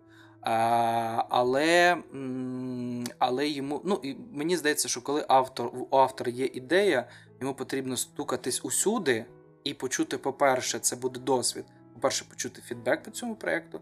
По-друге, ну, отримати офери і порівняти це офери. І навіть якщо в нас був випадок, коли типу, ну, наш офер був найкращий на ринку, але людина обрала працювання з нами тому що вона познайомилася, ну, по-перше, зі мною. Я їй все там розповів, як це буде відбуватися. Ну, тобто, ми ми дали якісний фідбек, знову ж таки, як як це буде робити. І автор розуміє свою точку А, свою точку Б з зрозумілою матрицею відповідальності, хто за що йде відповідає, зрозумілими опціональними м, його можливостями, з зрозумілими опціональними. Ну, типу, якщо, наприклад, автор каже я ідею придумав, а ви далі там, типу, з цим. Це одна опція з точки зору фінансових умов, залученості проекту і так далі. Якщо автор, наприклад, каже, я е, це моя дитинка, я хочу цю дитинку випустити, я хочу бути на кожній там якихось якомусь заході цього проекту, я хочу там багато чого зробити, то це інша опція, і так далі. І тобто, оця зрозумілість, оце є про нас. Тому жанри будь-які. Ну, типу, ми не цураємося нічого. Я нічого поганого не бачу, коли е, умовна монополія стоїть поруч з умовним ранішнім сонцем. Це нормально. А в мене, до речі, по виробництву е, ви сказали про фактор, і мене свого часу дуже здивувало, тому що я знаю, що група компаній Фактор має друкарню, яка називається Фактор Друк в Харкові. Прекрасна друкарня. Е, я коли працювала у видавництвах книжкових, то ми навіть там друкували книги, і якість була класна. Але ви от друкували обидві мавки на двох різних книгарнях, і жодна з них не була фактором. Не це були. Абриспринт і Юнісофт, правильно? Так, це був Чому? Чому не фактор? Якщо у вас є своя друкарня, фактично, чому ви її не використовуєте? Фактор, е, ну, по-перше, ринок книжок же ж зараз у тому ж самому стані знаходиться, як і ми. Тобто Тобто в хорошому стані. Ну, да. В дуже хорошому. Тобто, Дуже ж за рахунок української мови е, і виходу з ринку російських, російського лайна, ринок книжок дуже так швидко. Тому фактор друк, перше, зараз немає на це ресурсу. Перше. Друге, фактор друк це все ж таки книгарня а він не може, наприклад, робити коробки. Угу. І звісно, що нам економічно було б е, краще зробити, наприклад, там наповнення на фактор друці, потім там коробки там-та, там то-то там-та, то-то там-та. Все це на якомусь одному заводі потім скласти і щось в результаті отримати. Е, Але знову ж таки терміни. Перше, друге. Я не бачу сенсу заморочуватись. Ну, тобто, типу, в нас є політична воля на те, щоб ми могли робити все усюди. От на е, моя задача, моя задача зробити так, щоб проект був випущений в тих термінах, щоб ну ще цей цей вагончик запригнути. Ми запригнули, тому тому, тому Abri і Unisoft. Я дуже задоволений, все окей, все супер все зроблено. Ну, знову ж таки, дуже задоволений. Цей мій перфекціоніст каже, каже, я задоволений на 70%. Але це 70% це вже, типу, більше, ніж 50%. Я ще хочу запитати, власне, які ігри з тих, які вийшли у вас, ваші улюблені? Ну от саме ро ігри розуму, якими ви найбільше пишаєтесь, не просто там як е, крутим проектом, який вдалося роздобути, а як гравець потенційно. Типу, які ви граєте? Що ви граєте зі свого асортименту? Я звісно, що я граю майже усе. Єдине, що ще не піграв в ранішнє сонце. Е, От. Тому я граю майже все. Е, З того, що, типу, моє найулюбленіше те, що моє, мой, мой, мій топ-1 серед настільних ігор, і це мій такий особистий виклик, і зараз буде жирнющий анонс. А, Вона ще не вийшла. Тому що це гра, яка виходить від видавництва розуму наступному році. Це гра Мачкор. Е, Юху! Жирнющий анонс. Е, Це для мене особисто топ-1. я переграв в неї, блін. От е, я не приніс з собою коробку, ну це просто, типу, коробка вже там з дирками, понівічена, ну вже от просто бачно, що їй е, їй там вже торба. Е, Тому да, це це мій особистий топ-1. І в мене є топ-2, е, які я зараз не буду давати нічого. Е, Це моя топ-2 найулюбленіша гра, яку ми також дуже багато переграли. Це ну, супер супер жирний тайтл, за який ми ще вже дуже довго боремося. Е, І якщо якщо все ж таки ми доборемося і все ж таки все вийде, то це буде для нас найголовнішим подарунком у житті, і тоді ми зможемо з впевненістю прям собі так поставити журну таку жирний плюсик в своєму всьому. Е, і це для мене це, це для мене прямо особиста історія. По-перше, по-друге, що це це топ-2 моя особиста, і це, в принципі, дуже сильний, сильна гра у світі. І всі знають. Але сказати ви не можете. Ні, я це, не можу. Це, це якась гра з кубиками, мабуть. Не знаю. А на цьому місці Владислав дуже ем, хитро посміхається. На жаль, ми не можемо це вам показати, але уявіть собі. Ні, типу, е, перемовини йдуть. Е, зрозуміло, що цей тайтл з'явиться в Україні. Питання від кого? Е, відкрию завісу тайни. Три представника за неї борються. Усіх рівні шанси. Ну, майже рівні шанси. Хто буде цим переможцем, не зрозуміло. Я розумію, чому тягнуть, е, тому що ну, вони вагаються дуже сильно. Один представник з аналогічним тайтлом, другий представник, ну, можна сказати, дуже сильний гравець на ринку. Е, і третій представник, який сильний гравець на ринку ще дуже амбітний. Тому тому вони вагаються, з ким ця гра буде найкраще себе проявляти на ринку в Україні. Тому що, ну чесно кажучи, від тих, від кого ця гра вже була на ринку, вони про... продовбали, можна сказати. Вона нормально продавалась, гарно продавалась. Але там, якщо правильно там розставити акценти, а щоб правильно розставити акценти, вона повинна бути у власника топ-2. От. Е, щоб правильно розставити акценти в цій грі, е, там потрібно в неї ну реально дуже багато партій зіграти. Ми знаємо, що що робити з цією грою. Ми знаємо, де і як вона повинна. Ми знаємо, що з нею робити, що з нею робити, зробити, щоб це. І я впевнений, що всі ці троє, не знаю хто там, звісно, що не знаю. Всі ці троє, я впевнений, що вони знають, що робити з цією грою. І і у кожного, у кого у кого вона з'явиться, усі, ця, цей тайтл буде Тобто ну, ніхто не наплужить в правилах, там оці ці штуки. Я сподіваюся, що буде завжди наявність цієї гри також. Але, ну, типу, от якось так. Тому е- працюємо. Це дуже довгий вже шлях, він дуже затягнувся, але працюємо. Е, я оголошую в коментарях конкурс. Вгадайте, що це за тайтл. Е, правда, результати конкурсу будуть невідомо коли, але якщо вони будуть, так відомо. можливо ще додаткове припущення. Е, можливо, ця гра була російською у нас продавалася раніше. Звісно, що вона була російською і продавалася раніше. Добре, ну раз уже почали про жирні анонси, то можна ще трішки жирних анонсів, тому що ви сказали, що у вас там станом на кінець наступного року має бути десь 60 ігор, ну хоча б ну, там десяток, може скажете. Або, або шість десяток. Ні, ну добре, десяток. Можна дев'ять. Давайте так, Мачікоро це вже вже, вже жирнющий анонс від нас. Ну, мені так здається, тому що, ну, блін, ну гра, яка в нас продавалася накладом тільки в наших магазинах, типу там 500 штук. Е, це, Це дуже класна гра. Ми, до речі, в цій грі е, змінили повністю назву. Тобто вона може продаватися ще краще. Тому що що, в чому була проблема цієї гри?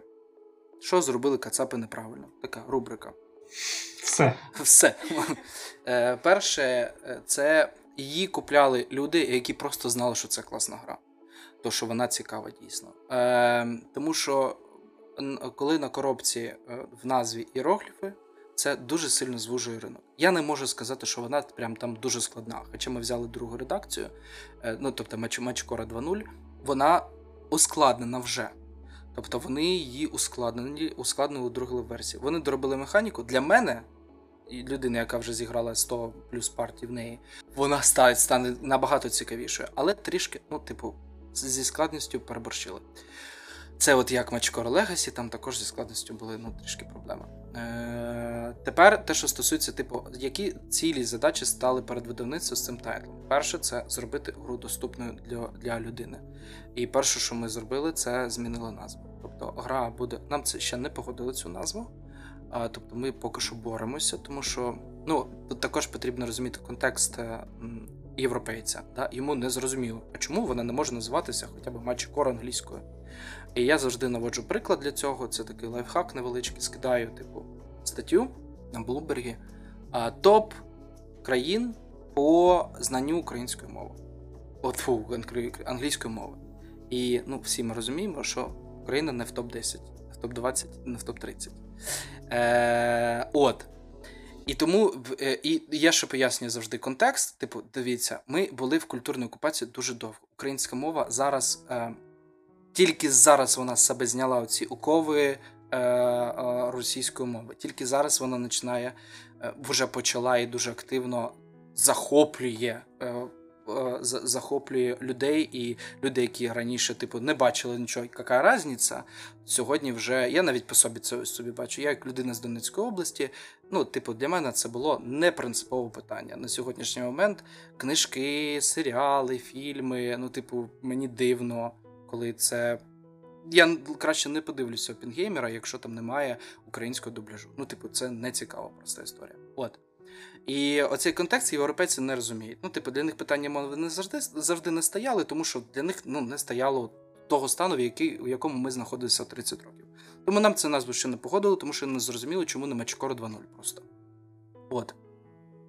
Але ми прибрали іерогліфи, і ми гру ми хочемо локалізувати назву цієї гри. Вона повинна вийти під назвою Наші міста. До речі, напишіть, будь ласка, в коментарях, як вам назва Наші міста е- для цієї гри. Е- е- і при тому, що задача була досить складна.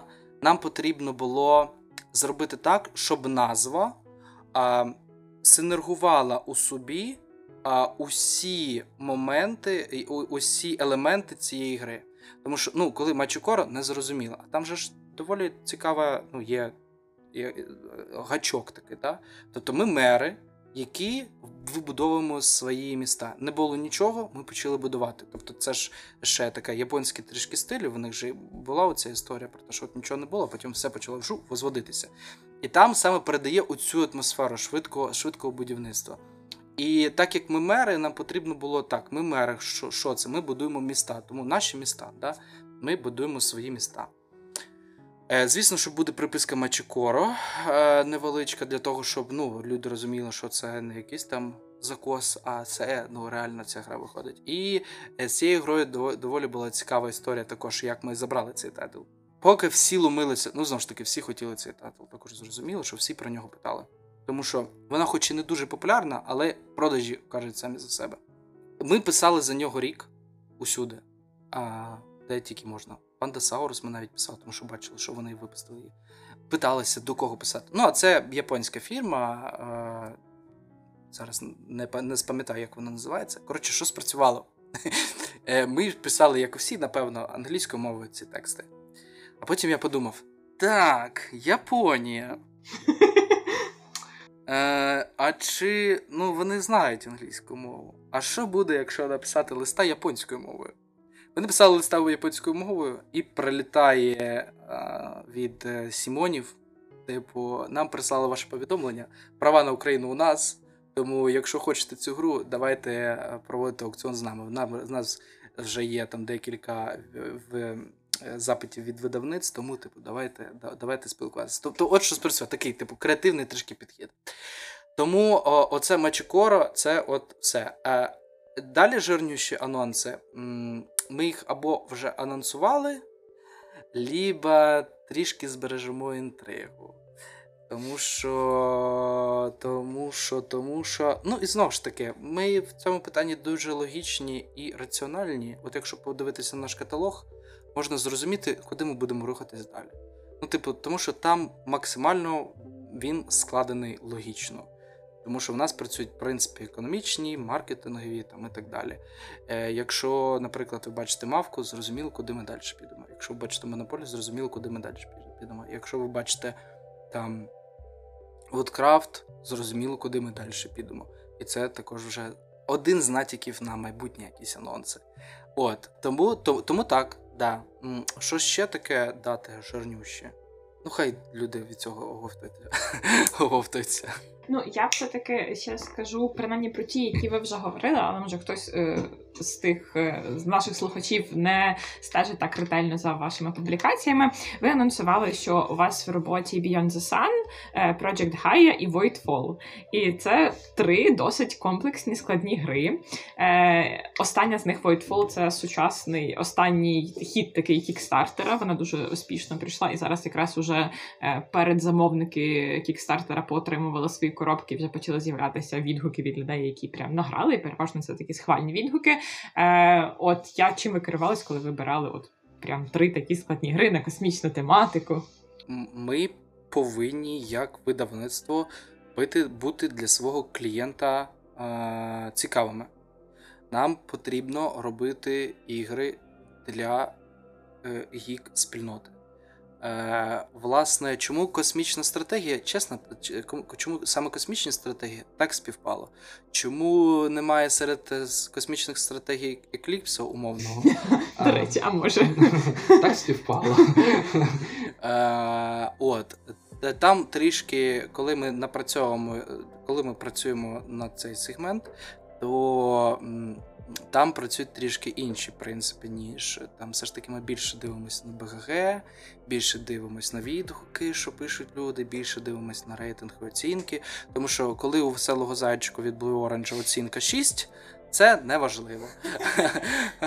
Коли, ну коротше, ви зрозумієте цю історію, да? От, Voidfall ми не могли пройти осторонь від цього проєкту. Е, ми його прям добивалися, тому що було декілька представників, які хотіли цей проект забрати. Так, звісно, що ми дивилися на Kickstarter, тому що в нього він досі він вже в Хотнесі, я не знаю скільки рік майже. Він не випадає жодного разу з Хотнеса. Він навіть не планує цей проект випадати з Хотного. Він, він постійно піднімається, опускається. Тому що вже ну, були там такі, типу, World Wonders, да, вона там залітала в Хотнес, досить довго сиділа в ньому, пішла з Хотнесу. І так, ну от багато про Voidfall впевнено тримається в ходності постійно. Вже наразі ми його брали, коли е, вона була на 1777 місці. Зараз це вже 429 місто. місце. Я впевнений, що вона війде в топ-100. У нас навіть були надії, що вона війде в топ-10, але може з часом, не знаю, подивимось. Але топ-100 точно буде, тому що вона дуже швидко ну, йде далі по рейтингу, і вона, вона не зупиняється. Тобто, якщо дивитися на цю динаміку. От, е, Знову ж таки, Гая, Beyond е, настоювала команда е, на на цих проєктах. Я довіряю команді, що це класні проєкти. А вони з якимсь часом вийдуть, там ми чекаємо принта, коли будуть світові наклади. Там, ну, Такі проекти великі, вони не не раз в рік друкуються, вони друкуються рідше. Тому ми чекаємо просто свій принт, коли коли власне ми це зробимо. От, Voidfall, е, я сподіваюся, якщо все буде окей, ми ми дуже дуже великий проєкт. А цікавість того проєкту, що він йде, ну там не тільки книжка правил, там ще йде така книга з описом сетінгу, всесвіту, расами там і так далі, і чого там ті клани з тими кланами воюють і так далі. Тобто це дуже великий проєкт. Є невеличка вірогідність. Ми, звісно, що робимо все для того, щоб встигнути зробити файли, але є невеличка вірогідність, що ми не встигнемо на наступний принт. Наступний ну, на, на наступний принт ми 100% не встигаємо. Це березень. Потім буде наступний принт, по-моєму, жовтень. Е, Є невеличка вірогідність, що ми на жовтневий принт не встигнемо, але я сподіваюся, що встигнемо. Тому що зараз там ще тільки робиться переклад. Ми отримали файл тільки у листопаді. Е, цей проект е, повинен робитися по нашим стандартам півроку. а його потрібно здати в березні для того, щоб втратити, потрапити на принт у жовтні. Тому я сподіваюся, що ми це все зробимо, але ну, доволі складно а, саме з цим проєктом. Ну, для всіх, е, хто можливо не так уважно стежить і не знав про ці анонси, можливо, ви не знаєте про деякі інші, але ви можете зайти на сайт розуму, і в них є дуже прикольна сторіночка, де відстежується прогрес по поточних проектах, як по тих, які вже надруковані і десь прямують в Україну, так і по тих, які тільки анонсовані. Е, то, будь ласка, ми залишимо посилання. Тож зайдіть, перевірте, що цікавого планує розум. І в тому контексті теж хочу ще спитати про сайт, тому що я пам'ятаю, що коли от знову ж таки тільки-тільки розум зайшов знайшов, то було досить багато питань до сайту, до рубрикації, до описів, тому що багато де це був е, очевидно там автоматичний машинний Google Translate, переклад, машинний переклад. Е, стояли дуже дивні рубрики, тому що видно, що вони робили з під іграшки і там ну там для дітей розвиваючи і так далі. Тобто там не було типових категорій настільних ігор, як то там Кооперативна, євро, Амері, тобто зовсім інша термінологія, і е, в тих, хто е, заходив, було чимало зауважень щодо цього. Як ви е, за цей час от ви додали цю сторінку? Як ви загалом працюєте з сайтом? Чи ви плануєте його взагалі переробляти, чи ви просто будете допилювати цей? Які ми допилюємо цей. Е, робота над сайтом йде постійно. Е, дуже багато роботи з ним іде. Е, там дуже велика команда працюємо. Вже сайт зараз від сайту півроку тому, і коли ми стартували, наприклад, це два різні сайти 100%. А Зараз ми ще боремо все ж таки, ну тобто, рубрикація, е, UX дизайн, все це важливо. Е, але ми дуже довго застрягли на коротше, швидкості сайту. Там платформа, я не зовсім цим розуміюся, якщо що. Там платформа е, така є, з якою дуже довго, дуже дуже складно працювати саме зі швидкістю. І Google нас просто коротше там вкидав кудись вниз. Тому е, тому над цим працюємо. Над сайтом працюємо прям постійно. Е, Чого? Тому що я бачу постійно заявки на гроші, і там ну прям нормально так жере ця історія. От. Е, Машинний переклад. Ну, неможливо, мені здається, на сьогоднішній момент. Немає того ресурсу фінансового, як був до війни, для того, щоб посадити там 10 людей, які напишуть всі тексти. Ні. Зараз цього ресурсу немає 100%. Тому е- компромісне рішення було наступне: Е- А, Б категорія описуємо, це категорії не трогаємо. Тобто в умовній там С категорії по настільним іграм буде машинний приклад.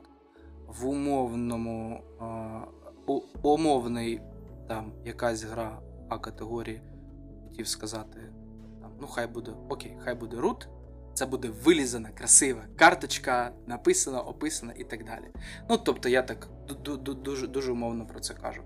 Рубрикація з нею також пропрацьовано, фасетка також пропрацьована вже, там категоризація зроблена. Ну, тобто, там вже багато, але там ще й там дуже багато роботи.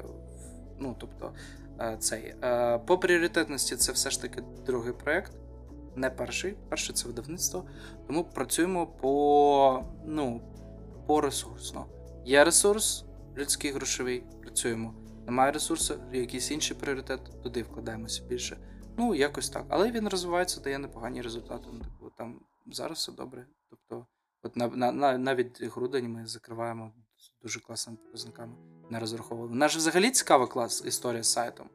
Типу, ми в цьому проєкті вже досить довго, але е, мене так дуже сильно тригірнуло е, 18 грудня е, минулого року. Ніколайчик, топ-продажів день. Дзвінок. В нас щось димиться в подсобці подсобці. Я такой, ну, потушіть. Геніальна фраза, да? Людина відкриває подсобку, йде кисень, і як спичка спалахує все. І ми втратили склад. Він згорів.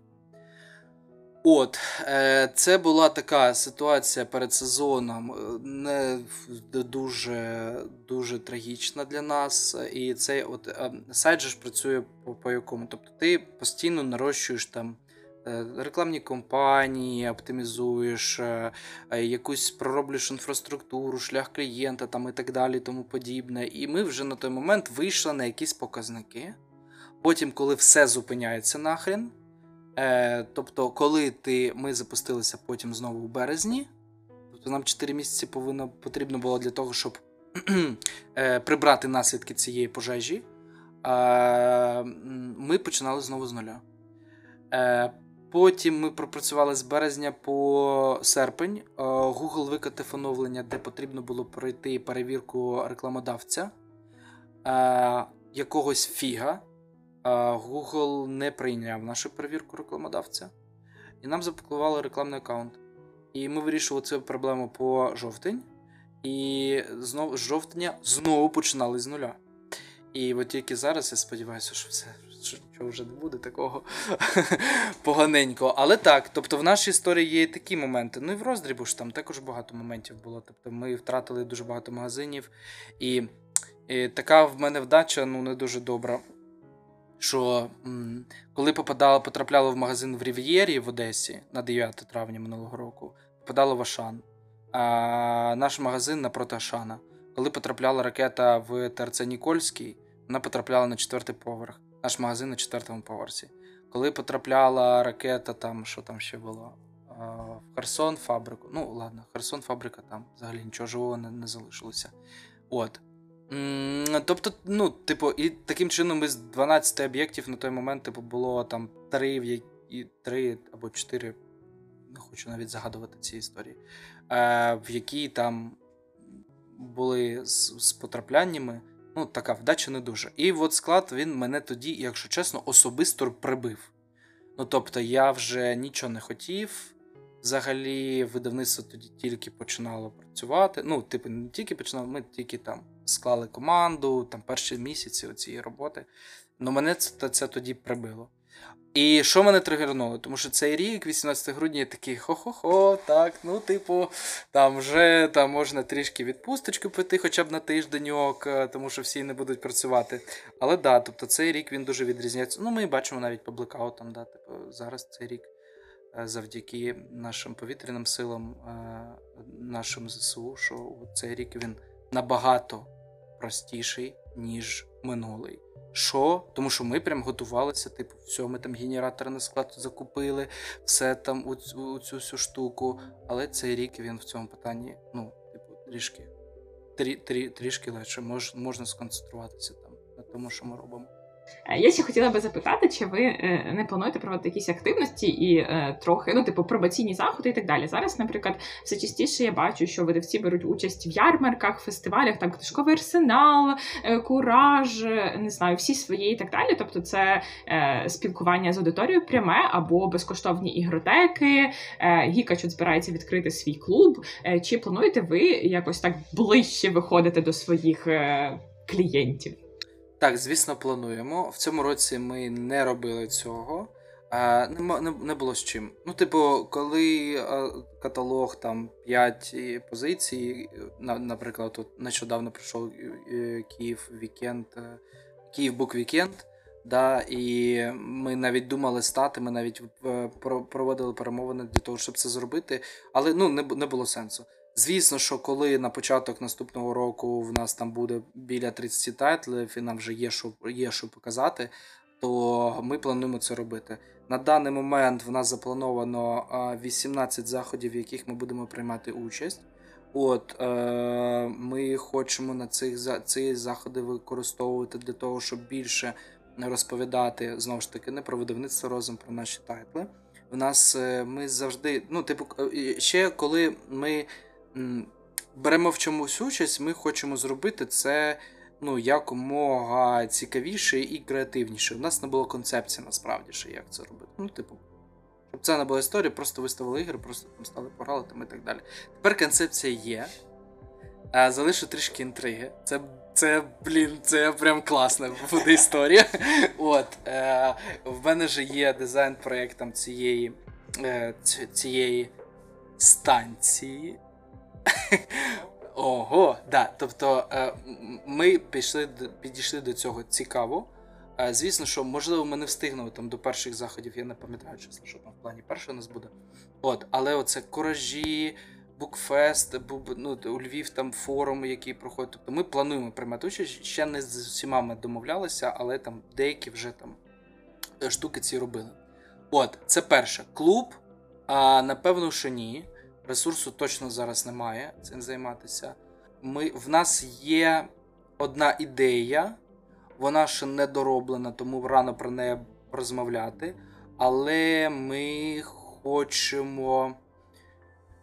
Ну, це входить в канву з оцим напрямком, який ми для себе обрали, про який ми вже з вами поговорили. Типу, це входить в канву. Ми хочемо використати погане слово, ми хочемо запропонувати е, деяким клубам і таку зробити трішки. Коротше, в нас є така незакритий, е, незакрита біль по плейтестам авторських проєктів, які приходять по живим плейтестам авторських проєктів. І ми хотіли би розробити таку невеличку програму, в яку ми будемо з клубами іншими е, співпрацювати, але ми ще нікому не давали запити. Ну я там знаю, я там розумію, що ЄКС точно буде в темі, типу. От. Е, але ну, робити такі невеличкі заходи для того, щоб не просто типу ігротеки вже з існуючим товаром, а щоб саме залучати, робити там оце залучення, щоб людина розуміла, о, я типу приймала участь у розробці цієї гри у вигляді плейтестів. Е, ми хочемо там зробити там доволі широку географію цієї історії. От, але це так, це так. Поки що в планах. Звісно, що ми також хочемо залучати той досвід, е, який є в книжках. Мені здається, цього не вистачає. Офлайн заходів. Я поки що не бачу формат. Ну тобто, не бачу формат, і якщо чесно, от як як людині з театральним минулим, е, я побоююсь робити якийсь захід і не зібрати людей. Ну, типу, от, е, предположимо, ми робимо заход і, захід і присвячуємо йому, е, наприклад, там е, якійсь грі. Ну, хай це буде, да? е, якійсь грі, де познайомимо, ми навіть готові. Ну, я не знаю, чи було б цікаво е, привезти Еріка Ленга в Україну. Ну, Я думаю, було б цікаво. Я теж. Але тільки скільком людям це було б цікаво. О, типу, от привезти, привезти Еріка Ленга в Україну. І звісно, що ми не давали запитів, звісно, що це просто ідея там. Але ну от така ідея є. Вона існує, вона обговорюється зараз. І от ми привозимо цю людину і хочемо зробити таку зустріч з шанувальниками його творчості. А, І від видавництва розум от провести такий захід для того, щоб більше залучити увагу до цього до цих проєктів. Але в мене дуже великий страх не зібрати людей. Типу, я розумію, як це може бути. Я розумію зали для цього. Ну тому що вже був досвід у івент історії. Да? Я розумію зали, я розумію формат. Що це, що це, якщо ми це будемо робити, то це не буде історія про там те, що ой, зібрались поплескали. Ні, це буде шоу, це буде там якийсь е, фестиваль, це буде якась там історія. І, ну, е, е, е, Якщо якщо б ми це робили, то я б хотів забрати ну 500 людей. Ну, типу, і от в мене питання: чи зберу я 500 людей, чи не зберу. Я побоююсь, що не зберу. Тому. М- Ну, я думаю, що це залежить від того, який захід, тому що умовно в межах книжкового арсеналу ні, тому що там зовсім інша аудиторія. А якби це був комікон Україна, то там, якби я думаю, що це могло би спрацювати. Тобто, це все залежить від ну від цільової аудиторії фестивалю. Ну так, це ну не тільки це прям книжки. Ну бо виходить зараз настільні ігри, вони беруть участь у фестивалях як додатковий Як ігротека, де так. можна посадити дитину, поки ти йдеш, купуєш собі там книжки. Бо в основному це ага, це книжковий фестиваль. А як якщо настільна гра, там покажуть щось там, розкажуть. Ну це о, цікаво, побачили, пройшлися там.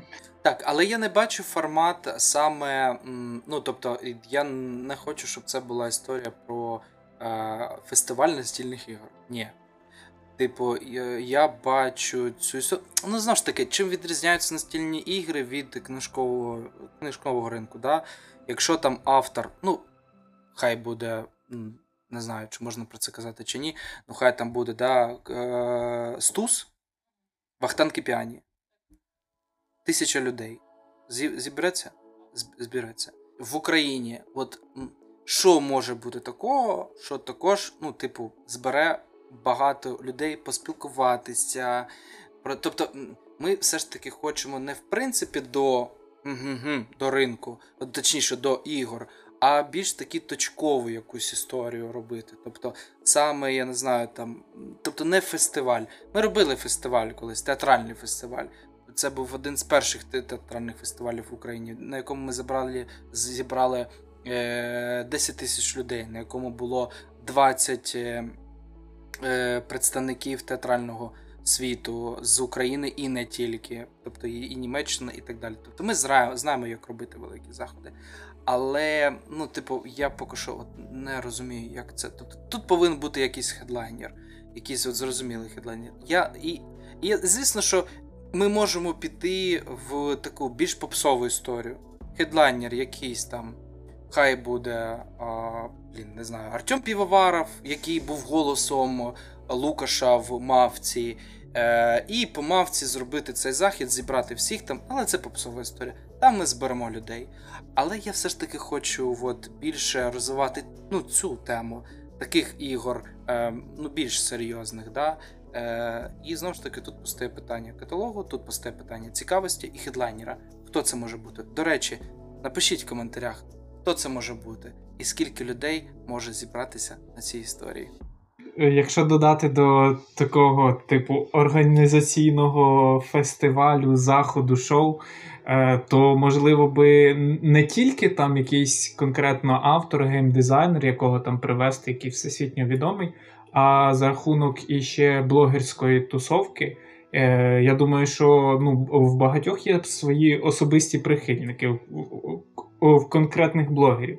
Тобто, це не тільки про українських мов, можливо, ще й закордонних, так само як е, про організацію театральної події. Тобто є українські блогери на противагу американські, британські, чи там польські, чи німецькі, які, да. які популярні, теж вони можуть свою аудиторію е, з собою, ну не з собою, а як додатковий елемент, е, що буде наповнюватися цей е, фестиваль. Цікаво, да, це цікава така.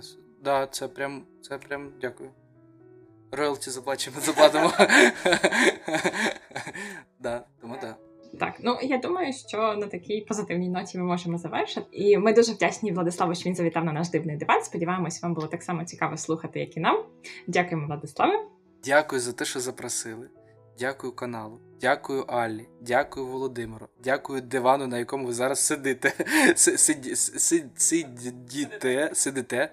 Так, е, це мені здається, що е, що ви робите дуже класну справу. Ну, от справді. Блін, е, дуже не вистачає, дуже дуже не вистачає спілкування, в принципі, і нам, як видавцям, е, для того, щоб отримати оцей фідбек від е, людей, які класно знаються на цій, на цьому ринку, які спілкуються з іншими людьми. Це розвиває наш ринок. І, і я для себе сьогодні дуже багато корисного чого почув. Мені здається, що вам також було було цікава ця історія. Е, Давайте не зупинятися і робити все для того, щоб настільні ігри були в кожній сім'ї. Карта на стіл, навушники вуха і слухайте дивний диванний подкаст. Mm-hmm.